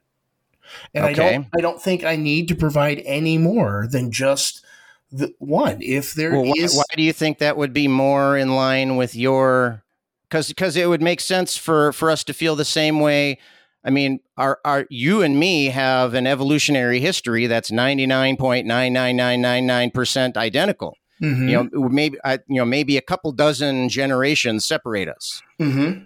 Yeah, and, and so and so, how does how does our agreement on one thing that is you know we would both call this bad under both of our definitions right how does how does the existence of one piece of overlapping evidence push toward you know if it, if it well because I, I, like I've mentioned in the past I think because I think that tips the scale in my direction because yeah, well right right. And I I've said and, and I think I don't I don't know if we're going to butt heads on this or not but my the thought process behind that is is that if somebody comes along that decides they don't want to they don't care about well-being I think I can still claim that they're wrong but I don't think that right. if if if all we have is this this Jamie standard, wrong, you mean, right? You're talking about Jamie. Yeah, you can still claim that they're Jamie wrong, right? Okay, and, still, and I can likewise, I can claim that they're Scott wrong, also. No, but I but I think that um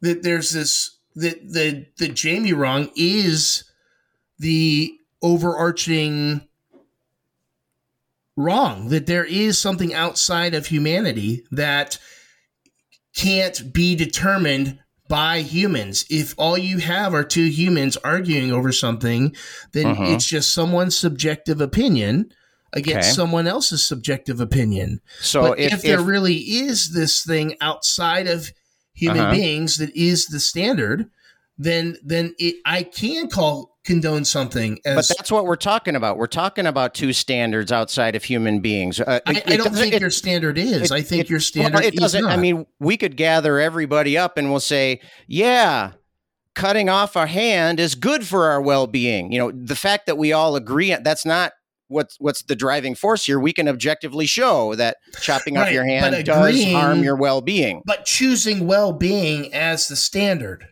is within humanity. Right, right. just like choosing God as the standard. That, I don't think that, that no. Would also, God is would also be within humanity. Then God if, is outside of humanity, though. Just well-being, like well-being is outside of humanity. Well-being is not outside of humanity. That yeah, we, well-being like is your said, standard. Well-being we, of we human conscious creatures. We can't just all agree that something is not harmful, and that doesn't make it not harmful. And so the stand that I mean, it's not a matter of opinion. That if there's something that's demonstrably well, harmful to the well-being of a, of a creature, we can't just say, "Well, let's all just say it's good." No, but the but well-being as that standard is right, just like opinion. choosing God as the standard. That's also the opinion, right? It's the same thing, right? And so we you can't say one or the ah. other because we're both we're both choosing what standard we're applying. Yeah, but is there? But the, the whole question though is there a standard that is separate from anything that that we that we believe or that we have devised both of those standards are separate. It doesn't matter if, if we yeah. we could have never had this discussion. It, it, could be that nobody ever uttered a word about well being. It would still be functioning. It would still happen. There would yeah, still be things. Chosen, but we have chosen that uh, you, you have chosen that standard. The question is, is what Just like you've chosen your the- standard. But the best, the question is, is what best describes and lines up with reality. Uh, right. Well, what with, with what reality though? Are we we're aligning with our emotion with our moral sense because we've seen examples where the our moral sense aligns more with Well, with no, what it really- morality. what really is the case. When I say reality, I mean what is separate from anyone's opinion. What really is the case? Uh, right. yeah, right. Yeah. So- That's right. we're both talking about that. So I, You know, again, things I think we're in really things really do cause harm and f- things really do provide benefit. Right. I don't disagree with that, but Yeah. that is the the chosen. That's my Uh, chosen standard. Yeah, and God and using God is your chosen Mm. standard. Yeah, I don't. I don't think we're. Again, I think we're talking past each other. Well, what what are what are we missing I- on this? So you're saying uh, that there's some other thing out there. What? So what is that other? No, I'm how, not how sure. could you define morality different then? I'm not- so we we've talked sure about how else to Jamie explain it. morality, Scott morality. We've talked about our moral sense. Yeah, that- Um, I'm not Sure I'm not how sure else to what it you're saying. Yeah, I'm not sure how else to explain it. Okay, like- well th- then yeah. maybe we should wrap it up here. Sounds good to me. Yeah, Okay, yeah, so I'll, I'll give you the last word. What's your what's your last word there? I, I don't. Have, I don't have the last word on what. Like what? Oh, so I, I don't know. Just to wrap up the discussion. Oh, okay. So, uh, okay. So basically, what we've had is we've had. Uh, this is our third or fourth take on morality, and Mhm. we have been comparing um, this idea of Scott's mor- Scott morality and Jamie morality. And Scott morality is the well-being of conscious creatures, and Jamie morality is God's nature, and which best describes what really is the case, or um, and also what best explains those uh, moral intuitions that we have. And there you have it. Okay. Well, Scott, I hope that you have learned something from morality again. I oh, that- you know what? You know what? I have learned many things, and you know, I just don't think they're the things that you were hoping I would right? learn. Probably not. But you know, I always, um, I always think that it's neat that uh, after so many discussions that we've had, we're Mhm. able to still kind of draw something unique um, out of you know out of the Right, same right. topic even though we're talking about the same thing you know we're Right. drawing different distinctions from um, from morality so i'm, I'm Yeah. glad we had this talk Yeah, yeah. I mean, morality is something that kind of touches everybody's lives on a, on a daily basis, and you know, long term and short term. And so, I think it's it's uh, it's important interesting. subject yep It's an interesting subject to talk about, and um, it's interesting if you find somebody that is as patient can put up with your crap put up with your crap right long enough to have some because you know sometimes it, yeah sometimes we're spinning our wheels and and maybe wasting our time but but once in a while once in a while you uncover a little nugget maybe that you didn't learn or at the very least know a little bit more about Well, how and you know, somebody I- else approaches the problem and I so would argue that it takes the the time spinning your wheels in, in order for you to pull out those nuggets. right I right. think those were necessary. Like Yeah. all of those times where we went off down some rabbit hole like we're doing right now. All those times that we go off down the road and feel like we end up at a dead end again and again and again. I think it it it had to you know, we had to go through those things in order to come out with any of the good that we have during our discussions. right right yeah So, i mean all just right. keeping the conversation going i think is definitely the key there All right, and that about wraps it up for episode number 22. Please send us your ideas, questions, and comments to email at godornotpodcast.com.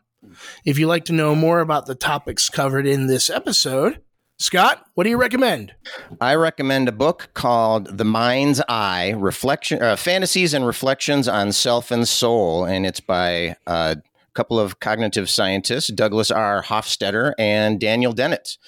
And uh, this is a book that I bought. I don't know. It's got to be at least twenty years ago, and it, it's super interesting. Basically, well, here I'll give you the one sentence blurb on the back, and then I'll kind of tell a little bit more about my experience. It says, "The Mind's I pursues the meaning of self and consciousness through the perspectives of literature, artificial intelligence, psychology, and other disciplines. And basically, what the book is is a, it's a collection of articles and short essays related to consciousness and one's perception of self and that kind of thing. And so uh, it's super interesting. And in fact, when I bought it, uh, I, I read it and I loaned it to a friend and then forgot I loaned it out. So then I bought it again. So any any book that you're willing to buy again, it's got to be um, a good one. It's got to be a good one. So That's that was right. the Mind's I: Fantasies of Reflections on Self and Soul by Hofstadter and Dennett. All right. Very what about good. you? What about you? What do you recommend? I, I recommend it. I don't know that I've recommended this book yet, and I probably should have uh, in the, the three or four years we've been doing this. But I recommend the Bible by God. uh, uh, ghost actually, written, ghost yeah, written, right? actually, I do. Uh, that's that's that is my recommendation for for this one is um, the Bible. We had that 30 day challenge. And I think that would be, um, I think it would be good for someone to start. And if you're going to start reading and you've never read the Bible before, probably don't start at the beginning, right? Like start in, in what we call the New Testament, which is about halfway through with the book of Matthew. That's probably the best place for uh, someone new to start. So that is the Bible by God. and Jamie going way out on a limb here with his book recommendation today. That's right. Uh, thanks for joining us, and we hope you'll be back with us next time. Until then, this is your dialectic duo reminding you to talk to each other. See ya. This has been the God or Not podcast. Send your questions or comments to email at godornotpodcast.com. If you'd like to support the show or grab some God or Not gear, please visit the website at www.godornotpodcast.com. Thanks for listening.